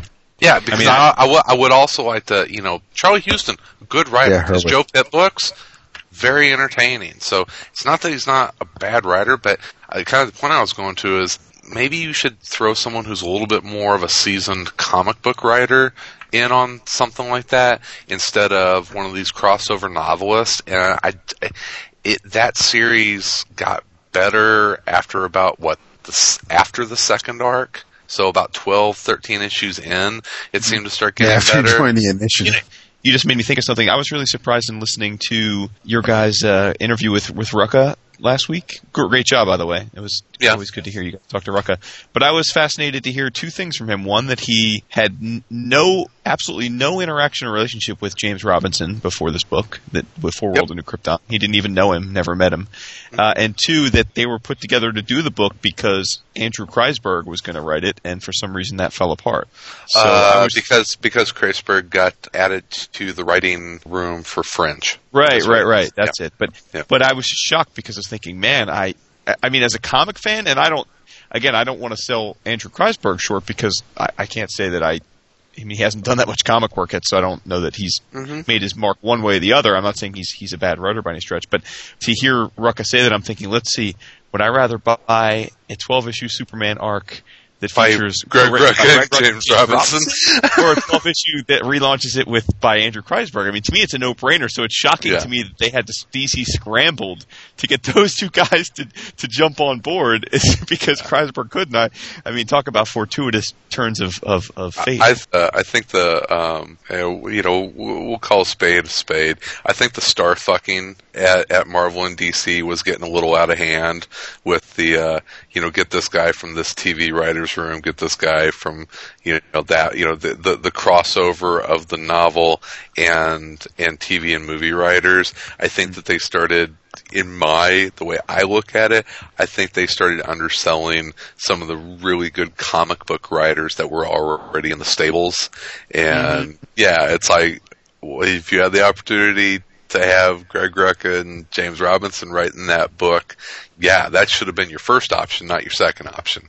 right, exactly my point. You know, so yeah, there, I mean, there's, there's, I don't know. I think we're seeing, are we seeing less of that? You know, it's, and so, you know, and don't get me, you know, wrong. Sometimes it works. You look at, at Gerard Way with Umbrella Academy, probably one of the best books in the last decade, uh, easily. One of my favorite books. Sure, since I- but that's a since I little different because Way that's his own baby, right? That's I mean that could have very easily Yeah. been just a vanity project, but but Sure. unlike many vanity projects like Mayhem, for example, he, this was a well written one where he's clearly a comic geek before he was a Yeah. comic geek long before he was a world renowned pop but he, you know? but but but you know, you take My Chemical Romance out of the equation, that he never gets to write that book. uh, No way. well, No way. Yeah, no, probably no way. Yeah. No way. Never get, never gets to touch that. You know, some of the other crossover, uh, obviously Straczynski, and you know, some people love him, some people hate him. I think he's a pretty damn good writer. You know, it, so it's it's worked for some of these folks, but I think you you just hit the nail on the head with uh, with Gerard Way. It's these guys that are you know hardcore comic book fans that just happen to work in some other in some other mediums uh, or media. I'll agree with you. I think Straczynski's Thor is probably the best run on the title next to Since Simonson. Simonson, yeah. And while we're on the subject of the mythology, let's pick up the Fred Van Lente month theme from that's been Ah. going going through. FVL month. I read a Before you jump in, before you jump in, I want to I want to want to credit you for Fred Van Lente month because your uh, adoration of him over the last few weeks has led me to order, receive, and uh, and ready myself to read both MODOK's Eleven and Wolverine First Class. Which I have stacked away in my carry-on luggage to read uh, on the flight to Chicago tomorrow morning. nice. Now he only wrote two of those stories in the Wolverine First Class. Okay. Mm-hmm. Yeah, They're good. the and they're good. yeah, yeah. But I read a boatload of Hercules over the weekend. Nice. Without a doubt, of all the Marvel comics I'm currently reading, Hercules is by far the most consistent in terms of craft and impact. It is always good. Every issue. Every issue is top notch. And and you think on paper, let's do a story about Hercules and we'll put him in the Incredible Hulks magazine. And while we're at it, we'll give him a kid sidekick, throw some wood-esque boardroom antics in there, and we'll, we'll we'll overload it with mythology. On paper, it should not work. It should be as dry as sand, but it's not. I love you it. guys, Yeah. yeah, you feel the same way. Oh, it's amazing. I, I, I adore that book to no end. Yep, fun, I, fun, I fun. read the God Squad arc, the Amazon arc, and I'm now into the Dark Reign part, mm-hmm. which, not knowing a hell of a lot about Dark Reign, I didn't really have to. It, it makes sense. It's like a buddy movie with mythology. Oh yeah, totally, totally. And, Here's and, and I think these guys deserve a lot of credit, right? And it's Greg Pak and Fred Van Lente writing it. right, right. Here's what, I think there's two things about this book that stand out and, and to me should make it struggle, and yet they've been able to make it consistently good. And, and the first one is the the art. I've generally liked the art, but as many people point out, it has not had a consistent art team. They keep Nope. involving artists, which and again, some of the artists are friends of ours uh, of ours, Ryan Stegman. Brian did- segments. hmm but th- but it, there is no consistent artist at least for the most part, and that usually is not a good thing for a book. But but they've Well, have powered let- through that. But the other Let me interrupt you for one thing. The people that they do get for the book are really good. Absolutely right, and and Yeah. and consistent enough in style that there's not that glaring. Whoa, this is not the art I saw. Right, I mean, right. Um, but the other thing, and the thing where I really think goes to the writers and why they deserve all the credit in the world, is this book has been front and center in all of the Marvel events. Oh yeah. got started during World War Hulk as an after, you know, as an offshoot of that.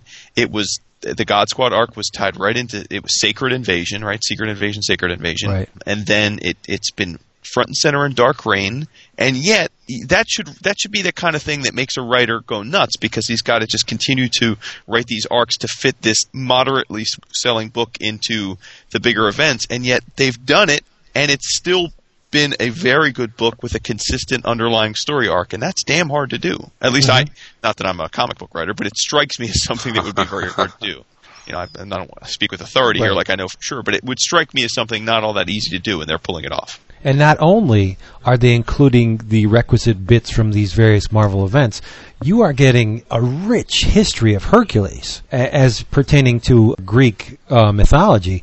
So, not knowing much about the character, all I knew before this about Hercules was the Epting run on Avengers, in which Oh, wow. Hercules was a member, and the uh, original, the original two miniseries. Bob Layton, Prince of Power. Yeah, the Bob Layton stuff. So, I mean, Hercules was always like, oh, okay, it's Hercules, it's Thor light.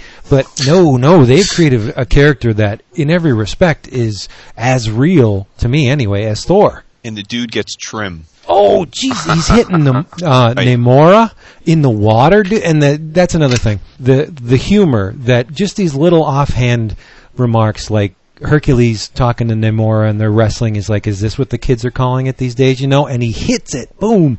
And did you notice? Speaking of hitting it, they go out of their way to call Athena the Virgin. Every time she's mentioned in a conversation or someone addresses her, they'll mention virgin, and they they make a point of her lecturing to Amadeus about how Eros is not the way to go, the the the, the flesh is is wrong, going in an opposite direction.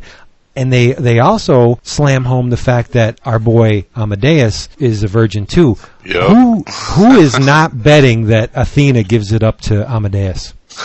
That'd be hot. That'd be cool. Nah, it's too convenient. It'll never happen. He's Poor getting slapped. I mean, so close to getting laid too, so close. I know the Gorgon didn't work out, and you got a chick with snakes That for sucked. hair. Yeah. That's that's a fun time. But Right up your alley.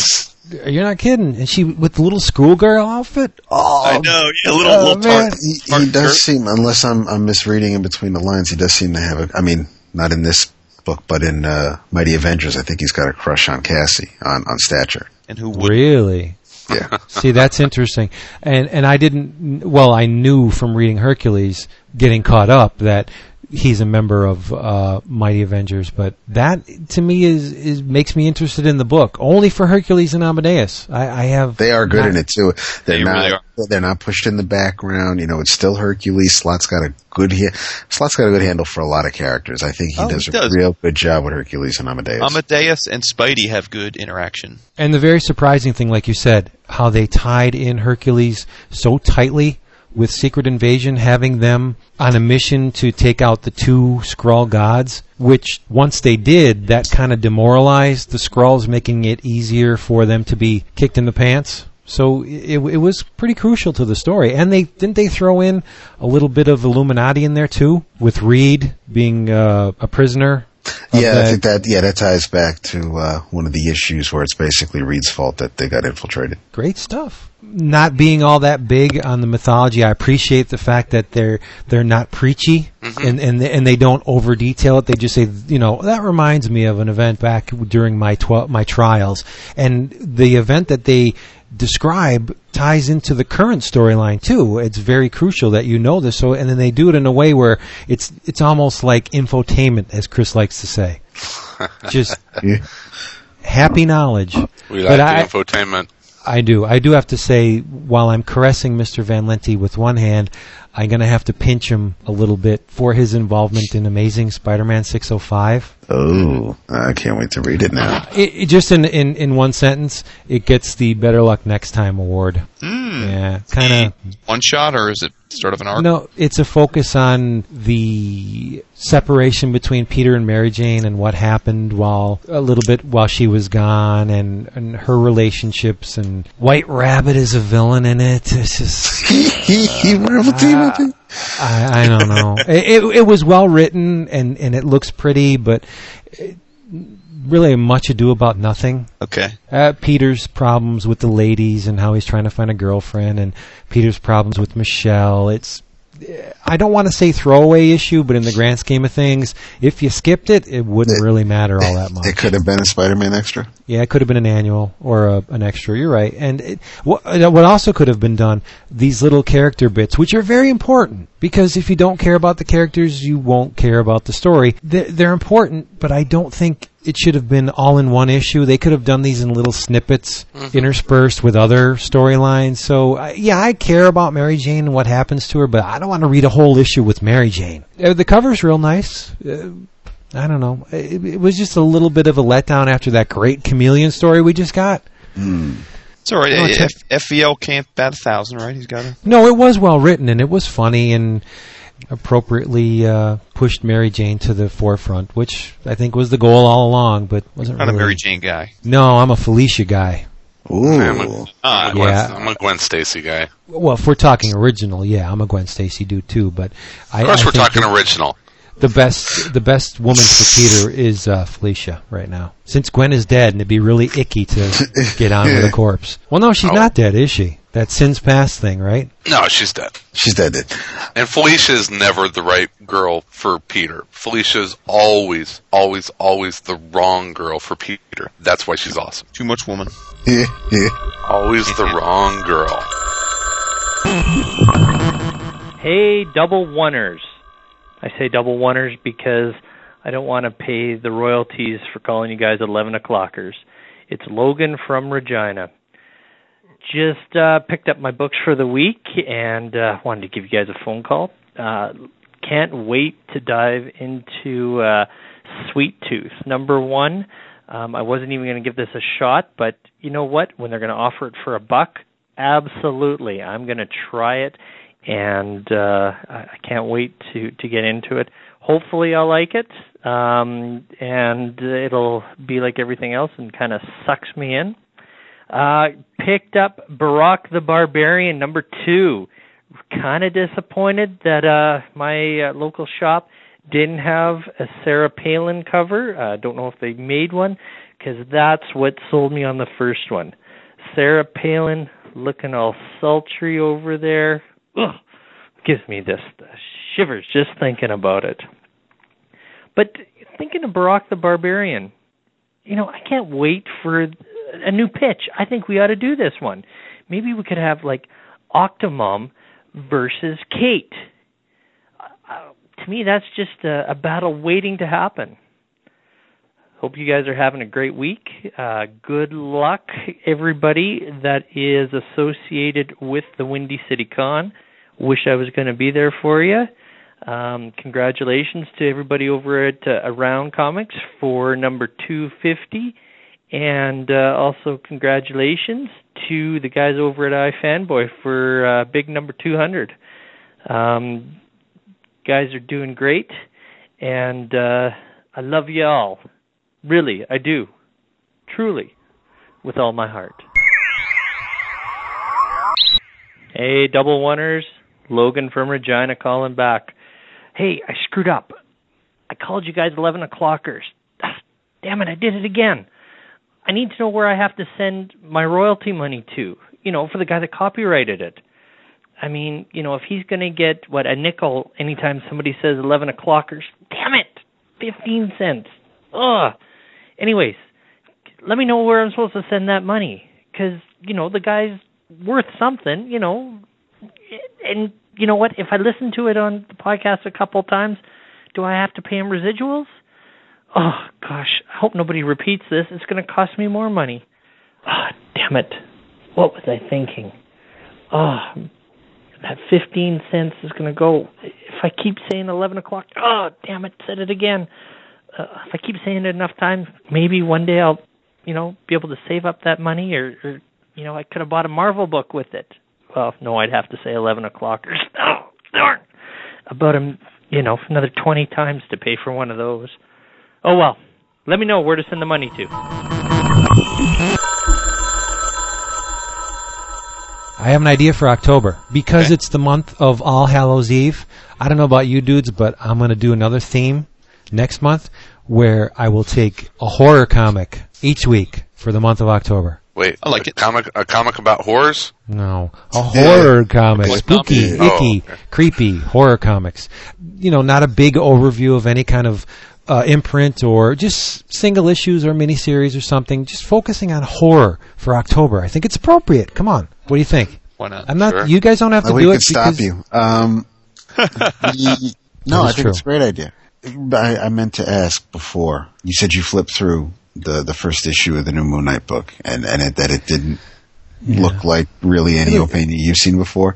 Do you think, and this is just pure speculation on my part, like most of the show, do you think he's maybe changing things up so that he can stay on the book for more than four, five, six issues before needing to uh, to take a break or Oh. to have a fill in before he comes back? Or I don't know. doesn't- This is much more detailed than Oh, okay. than um, Fear Agent. Way Okay. more detailed. Yeah, They're, and they're it's very. anchor? I I don't tell you think the it truth. I don't think it was inked. Hmm. But again, I didn't really spend all that much time with it. One, because it's Moon Knight. Sorry, I'm not a big fan of the character. No, but I just wanted to see what was going on. I have we have to be up on these things.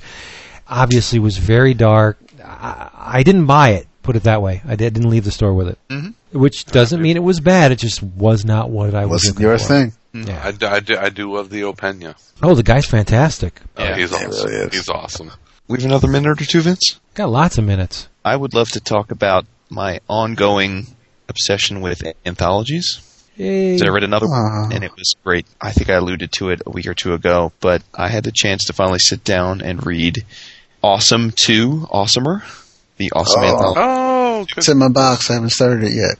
Yeah, it's great. It's great. It's um, for those that don't know, uh, this is the second anthology put out by uh, the Indie, Indie Spinner Rack guys, which is a great podcast. Doesn't come out that often. Charlito, Charlito Yeah. and Mr. Phil. Exactly. Charlito and Mr. Phil do uh, a really great independent comics focused podcast, and they uh, both went to the, the Kubert School of Design. That's where they met, and they had an idea, I guess about three years ago now, two or three years ago, where they would the, two things. They wanted to get a chance for some of the people in their community and, and some of the smaller press guys that like to, that were doing self-published stuff to put together an anthology and so they could showcase their work. But also they they wanted to use the proceeds to create a scholarship for someone to go to the uh, Center of Center of Cartoon Studies in Vermont.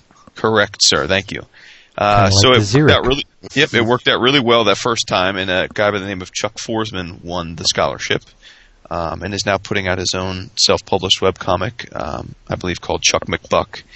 Uh, so they they went at it again this time, and and the first time I believe Ryan Dunlavey of uh, another little uh, Fred Van Lente connection there. Ryan helped them publish the first one through the uh, the same self-publishing company that, that Ryan and Fred use for the Action Philosophers and comic book comics. Evil, Twin, Comics. Evil Yeah. Twin, thank you, uh, Chris. I'm a well of fucking knowledge. No knowledge. shit, you are filling in all the blanks, buddy. so this time and, out, and a uh, potty mouth. seriously, this time out, it is published by Top Shelf. Uh, and it's a s- it's smaller than a comic book size. It's it's I'm guessing just looking at it here, it's about seven by nine, maybe. yeah, I like the new size. Yeah. Mhm. I think we talked about this a couple weeks ago. They have a, a beautiful Jeff Smith front cover, but I don't think we mentioned that it has a Roger Langridge back cover. Uh, Ooh. beautiful as well. And it is just, I, I, there's something about anthologies that I, I wish I realized how much I enjoy anthologies years ago because it's a relatively new passion. But a, a good anthology just absolutely tickles me in places that few comics can. Um, this is, I, I opened it up on the drive to New York last week, and by the time the uh, I was pulling up to get in my car for the drive home that night, I was finished it. Uh, it is 200 and let's see, 205 pages. Uh, it's chock full of creators, some of which are friends of the show. Uh, Mr. Andy Jewett's got a story in there. Um, Awesome, Andy. Charlie LaGreca, otherwise known as Charlito, does a, a, a story, uh, two stories actually. Alex Robinson's in there. Fred Van Lente and Ryan Dunlavey do a story. Uh, Rantz Hoseley, who put out and won an Eisner, frankly, for the comic book Comic tattoo book anthology. tattoo. He has a story. Uh, Jeff Lemire has a story in there, but tons. Uh, There's there's I think 40, 45 stories in there, and it's just a blast. Every every just like a good anthology should be. Every story is different. There's humor.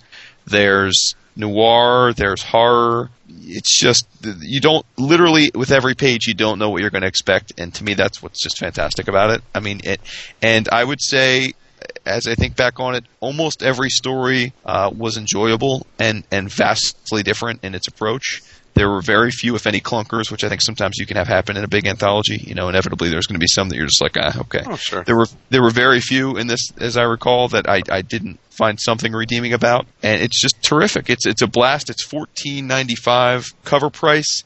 You can get it in stock trades for I think thirty seven percent off, but also uh, in the top shelf sale that Vince alluded to in the beginning, if I'm not mistaken, they are selling this uh, for nine ninety five at the top shelf sale right now. So plenty of ways to pick it up on the discount, and it's well well worth it. Uh, it's great, and even it's got a little mini comic in the back uh, on top of all of the the anthology goodness. So it's, uh, I'm it's- I'm sitting I'm sitting next to a case of them. oh, are you Yeah, you're going to carry them down my my stairs nice? Friday morning. oh, it's it was is uh is Vince No, I think that was somebody on I don't know. Am I? Am I? Oh, Yeah. yes. Oh crap! Yeah. You know what? We we could we could probably talk through and he'll and see if you want to Yeah. see if he comes back. No, keep going. Keep going. Okay. Well, th- agreed, Jason. That it, it's an awesome, awesome er anthology. Um, what are what are some of your other favorite anthologies that? Um, and we'll keep it somewhat um, current stuff that's come out. We'll say in the last, well, w- within the last ten years. And I'll throw out, you know, one of my favorites was the 24/7 that came out. The Ivan Brandon um, edited anthology is one of my favorites. But what what about you guys? Some other favorite anthologies? Well, certainly the Pop Guns, which I, I talked about like, probably about a year Oh. ago show when I God, they're awesome. And I loved Comic Book Tattoo. I mean, I think that is an absolute tour de force book. Uh, it's it's gorgeous from start to finish, and, and, and the big format is just breathtaking. Did you So- uh, did you pick up the uh, "This Is a Souvenir" the the songs of uh, Spearmint and, and Shirley Lee that I have uh, the not image it up out? yet, but I'm I'm dying to. In fact, I I may Mm-hmm. hope hopefully pick that up this weekend when we are uh, out and about shopping. if you like the comic book tattoo, and if you, especially if you like Phonogram uh, by Jamie McKelvie and Kieron Gillen, you should pick up um, uh, "This Is a Souvenir," and it'll Right, probably right, be at the um uh, the Challengers booth because uh, I I got my copy at Challengers, so uh, I'm thinking that they'll that they'll have a copy of it. But uh, yeah, it's interesting the the music anthologies that have that have kind of been coming out, which is very very cool. Speaking of anthologies, there's another one coming out in a few weeks. Uh, Noir, aptly named. It's a it's an anthology of noir stories with a bunch of uh, very very well known creators that are currently doing books. I know Brubaker's got a story in there, and Azzarello's got a couple stories in it. Uh, so be on the lookout for that. I think it's I think it comes out in a few weeks. I, I know I pre-ordered it a month or two ago. So Oh, speaking of uh, Azzarello and being on the lookout, um, David, what's uh, what's one of your uh, your favorite anthologies? Uh, That was a not so subtle tease, by the way. yeah, not, yeah, not so subtle at all. Don't know how many collections I do have. I, I don't have too many. I mean, I'm I'm a fan of of uh, of from uh, like the ones in comics like Spider-Man Family or the Old World's Finest that were a buck, or Batman Family or Superman Family. anything but goes, David. anything goes, definitely. Uh, but as far as like trades or collections. Um, I have a couple of the uh, the the two 9/11 uh, volumes that that were published by that that were put together by a couple different publishers. I don't know. I I have um, the uh, which one is it? The the Weird Science archive. I uh, I love the format. I, I'm a huge fan of anthologies. For for me to sit down and then go, okay, well, which ones do I? Did you um you get Optic Nerve when it comes out? I don't even know if they are coming out with it anymore. But I always No, just I don't. Optic Nerve was was pretty cool. Well, yeah, That I was- remember I talked about Adrian Tomine's Summer Blonde uh, Yes. back, and, uh, and and that was I until I read that I didn't know that about Optic Nerve, and then I read that and thought, oh wow, I, I want to go back and check out this Optic Nerve stuff. So Oh yeah, I mean that that's that is a really cool um, convention. Um, um, look for it in the bargain bins book. That's um, Vince. You you read Optic Nerve when it comes out. Yes, indeedy. Am I still staticky? You sound Nope. good. Sir, you sound Okay. I got some. you were dying. You were you were dying over there I while was, you were in the penalty box. You're right. A- As far as the the uh, anthology format goes, it does not get better than Creepy and Eerie oh yeah, because they were anthologies.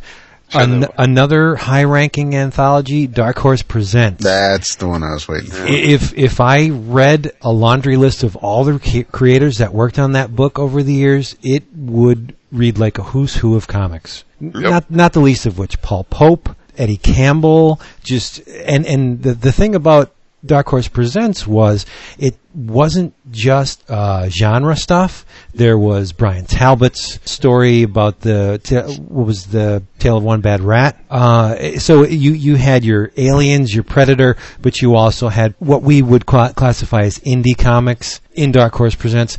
There was a 2,000 page anthology published in the year 2000 by a French publisher called, uh, and I'm going to butcher it, L'Association, Association, I think they're called.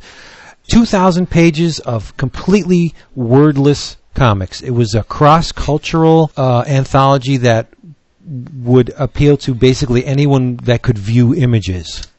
And I forget how many different comics creators were in it. I think uh, Moebius is in there. Just uh, an amazingly long list of comics creators, and it's a hardcover volume. It's very hard to find, and when you do find it, it's very expensive. But that that's one of my favorite anthologies. Fantagraphics Zero Zero, amazing anthology. Uh, I could just keep going. Savage Yeah, I- Tales. Yeah, Savage There you Tales. If you want to get into the genre, sure, Savage Tales. Any of those Marvel uh, magazines, Monsters Unleashed, uh, Vampire Tales, Tales of the Zombie, which mixed pre-code Isn't- horror books is- with, you know, Isn't 2000 AD basically an anthology? hell yeah. Okay. Yeah. Okay. Well, there there you go. Yeah. I think the lesson here, folks, is that anthologies rock the house. They do. Now, it's a great way to to sample great um, great artists and, and, and writers and, and find some some really neat stuff. Hey, I got a couple forget- more. Kramer's Oh. Ergot. Don't forget Kramer's Ergot. Yeah, Good yeah. Roll no. out, roll roll out your roll out your checkbook. I I uh, yeah. Whatever. Mom, I- Mom from Fantagraphics is another brilliant oh yeah. Mom Mom is Mom, is sure. notoriously amazing. Hell yeah. I can keep going, but I won't. Hey, 11 o'clockers. Steve Raker from the forums here. Just had to share a quick chuckle with you. I was reading today through uh, some of the Stan Soapbox collection from Stan Lee and Marvel and the Hero Initiative, which is a fun little tome if you haven't picked it up. Uh, but in March 1978, Stan closes his uh, soapbox with one of his, uh, you know, until blah blah blah blah blah, make mine Marvel. With uh, and now until J. Jonah Jameson elopes with Aunt May. Gosh, he was close, wasn't he? Make mine Marvel. Later, gang. we were talking Dark Horse Presents, which made me think of Matt Wagner, and I had a question for David, The who I'm, aerialist. I um I just picked up Batman Grendel or Grendel Batman, and I'm about twenty or so pages into it. Okay. Does it Is- get better? Is, this, is it is it Hunter Rose uh, or Grendel Prime? It's it's Hunter Rose. It's the it's the Oh, that's my favorite one. Because you were right, Chris. There, when you said Batman Grendel or Grendel Batman, there was two books. Yeah. Oh, okay. Let me. Yeah, the, the, Hunt, the Hunter Rose one is kind of like a um, Yeah, Bat- Batman Grendel. It's the it's the the the Hunter Rose still and uh, uh, you pub- co-published by Comico. no, it's um Or is this a, this is a trade? yeah, it's traded. So, yeah, uh, so it's both yeah. issues in one. Okay, Yeah. all right, yeah, but Dark, Dark Horse and DC. It's a thick trade, Al- almost It's- um, it's incomprehensible Really? At the beginning. yeah, yeah, really hard to. Damn, I haven't read it in years. When did it originally beautiful. come out? Is this, is this like 20 years old? Yeah, probably. And, and I love me some Matt Wagner. Not like you, you sick bastard. Um, yeah, all right, Rocket uh, Boy. yes, I, I just threw I just threw a stone in the glass house, Yeah. didn't I? kind of hard to find. Because it was it was still published when when Comico was still around, but barely. 93, 96, 2008. So this is a 2008 reprint. So it looks like originally uh, 93. 1993. Yeah, I don't Yeah. remember too much about it. I remember it was beautifully drawn, but other than that, I can't tell you what Yeah, the it was was. it was mostly yeah. I think it was most uh, the way I remember it is a Batman book. Hunter Rose is there, Grendel's there, but it's not like I don't think it was the f- fight of the century or what anybody was thinking. I mean, Mm-hmm. there there was more action in in the sequel to that story. Well, it's a big old shotgun toting muscle bound Grendel in here. That's the prime. So then you Yeah. have both. That's why that's why it's honking. You have, both- you have- you have Oh, the it's first both two, of them. Okay. and then the second two. okay, yeah, it's You'd- it's both of them. It's you both need them. nothing else now. Yeah, you have you have the complete Batman Grendel by by Matt Wagner. Um, it well, it definitely gets. I mean, some will say it'll get better when you get to the Prime stuff. Yeah. Oh, art wise, I love the uh, uh, awesome. um, the the first one. Man, it is it is so Frank Miller Dark Knight um, Returns looking in this, just in some of the panel layouts, and I mean it's still Matt Wagner, but from a Batman standpoint, you can tell he was really pulling on the uh, the Frank Miller Batman in this. Y'all are gonna call me crazy, aren't you? No, I think I w- what I have to say may tweak David a little bit, but I'm it's not intended to do so. I, Uh-oh. the book was at its absolute best when Matt Wagner was not drawing it. I knew you were gonna say that I liked it more when he s- when he just wrote when he it. just wrote it. Yeah, but yeah, you had you you had some great Tim Sale art in there. You had Snyder. You had uh, he he the, the Pander Brothers. He he worked with a lot Yeah. of of great talent. I think Snyder epitomizes the book for me. That was Yeah? that was my favorite period of that book. Yeah, Are we out of time? yeah, we've been on we, time. have we come we came to an end. I had some catching up to do. Yeah, Yeah. you did. You're gonna have a busy weekend, Uh, Oh yeah. Oh yeah. and next week we we will probably be three. I'm betting. Probably, probably. yeah, yeah.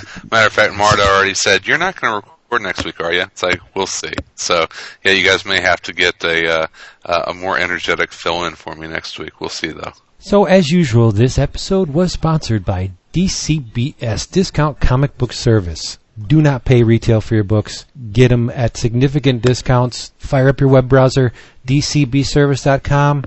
You will be amazed at how cheaply you can get your favorite titles. So that's all uh, we have for this week. Uh, in your travels, you know what? Read X Force because it's damn good. Read it and love it. Relish in the in the carnage and the bloodshed. X Force is good. Okay, It is. You're right. you guys go. I'm looking. Well, y- if you're not already, shame on you. But it's never too late to start. Please, some way, some somehow, either on, in the monthly or in trade, read Scalped. Do yourself a favor. Read Scalped. Duh. Nice. Duh. Yeah, that's right up there with like breathe oxygen. You You would think so, but then I look at the monthly numbers and get it and think what are otherwise. they? I don't understand. We can only try. To do so much. We can only do so much. read uh, Uncanny X Men First Class. Ah, nice. The with the Uncanny X Men First Class. Really? Yes. Yeah, really? Is it a new Yeah. one? It's a new one. Oh, it is. Yeah, yeah, it's a new miniseries What they? When that come oh, out? so they're with the with the Uncanny with the first the second generation, Oh. the second class X Men. The The original five are gone. The post Krakoa group. Right. Mm, is it? Is it? Banshee. Uh, listen to Colossus. Jason Uh, post yeah, Krakoa. That's beautiful. I like that a lot. Yeah, baby. Banshee, it- Wolverine, Oh. Nightcrawler, Storm, Colossus. Who no? Thunderbird. No Thunderbird. No Thunderbird. no. Yeah, no, no reason to start the all ages comic on a downer. Um, Phoenix, Phoenix is constantly has been on the first two covers, and in the first issue, she was on the phone with Scott because he was begging for her to come back, and she says, "No, I I grew up and I No, you hang want to up. be part of the team, so yeah, you hang up." Damn. So uh, is, is it Par- is it Parker writing it? No, Scott Gray is writing it, and it's it's still pretty funky. The first issue is pretty cool because it's all about Nightcrawler being um, being an outcast. He saves two two uh, two little girls from uh, falling girder from a skyscraper, and um, and after he bamps them to safety, the crowd gathers around and starts um, getting ready to throw bottles and rocks at him because oh, it's a demon and blah blah blah. So the Inhumans come to uh, visit Xavier, and Nightcrawler asks if he could go back with them to uh, to Attilan and see what kind of world they have, and, and Peter tags along with them, and uh, and Nightcrawler's all happy. Kurt's in an area where in, in an environment where no one gives him a second look, so he's blue and furry. No, no, one cares. It's it's he's not an outcast. He's not. But then uh, then we find out how the Inhumans become Inhumans, and he signs to goes a little Wow. yeah. First issue's pretty cool. Now see, Nightcrawler, there's an X-Men I can get behind. Nightcrawler, a character with great, though kind of misguided conviction. He he believes in something. No, and and he stand he stands up for it. He he's behind his friends, and then you got Storm All right. All right. make, making the frickin' wooden blow. Woo! All right, thank you, lady. Direct all of your emails, voicemails to Vince Bond at Yeah, I think they should bring the Mohawk back. do something. I got a chance to look at an awesome preview of a graphic novel coming out from Image Comics by one Marian Churchland, and the book is called Beast, and you should read it because it was very good. Is that on the Shadowline or is that from Image? No, proper? it's it's it's Image, Image proper. Fans of Elephantmen. Who's she not? Just, she just did um, the the two the two issues, the last two issues. You know what I'm talking about? It's that really kind of pretty delicate. Yes. Just penciled, you know, very um, very subtle earth tone colored pencils that uh, um, for that. Sto- I I can't remember the story. My brain's a little fried right now. But that's Marian Churchland, and this is um, her debut graphic novel with Image, and it is a very cool story about a recently graduated sculptor who takes on a commission with um, otherworldly entanglements. We'll say it's Hmm. very good. I will keep an eye out for that. You'll like it, Vince. I'm sure I will. A lot of symbolism, Lo- heaps and heaps and tons of symbolism. Oh, I don't go. For, I don't go for Yep. that stuff. Yeah, my ass. I don't. X twenty three, baby. That's what I. Uh-huh. Snick, snick, snick, snick, baby. Symbolize that. I love her. All in comics. All right, boys. Well, Chris and I will be seeing your bust of asses after we uh, tear it up in uh, Mhm. Chi-Town for a few days. Yup. Lucky man. It's gonna be fun. I'm gonna miss you, you, you two other jokers. Give me some Yeah. stuff. We'll be sure to call and, and berate you while we're there. Drunk. I would Well, love that. Call the hotline. We will, we will, we will call you for um, breakfast, lunch, and dinner each day. Oh, and speaking of that, Vince, you know we haven't asked uh, in in a while, and, and it's probably a time because it would be it's always nice and we appreciate it. Anyone feels like uh, taking a minute or two to um, throw us an iTunes review? We haven't That- been pushing that. and Always we- very, very, very, uh, very much appreciated. And I was reading some the other day and uh, and thought, you know what, uh, can't hurt to ask for. I'm sure there's some new listeners since we last asked, and uh, Uh-huh. said if you got a minute or two, uh, we'd appreciate it. Yeah, none of those good reviews are going to apply to the direct we poured out this week. But hey, you know, Oh, that's because I came back, right? that's what it is. I no. think the gang back together. We got we had a little fire tonight. I liked it. Yes. Pulling you all down. Yeah, You're, you're yeah. cute though. So thank you very much for listening, and we'll be back next week. Say bye bye, guys. Bye bye, guys. Bye bye, guys. www.windycitycomiccon.com. 10 to 6. It's the last time you gotta hear that. Hey. Unless he calls the voicemail. This episode, the soothing sounds of the humpback whale, was played by the Dalai Lama. Nice.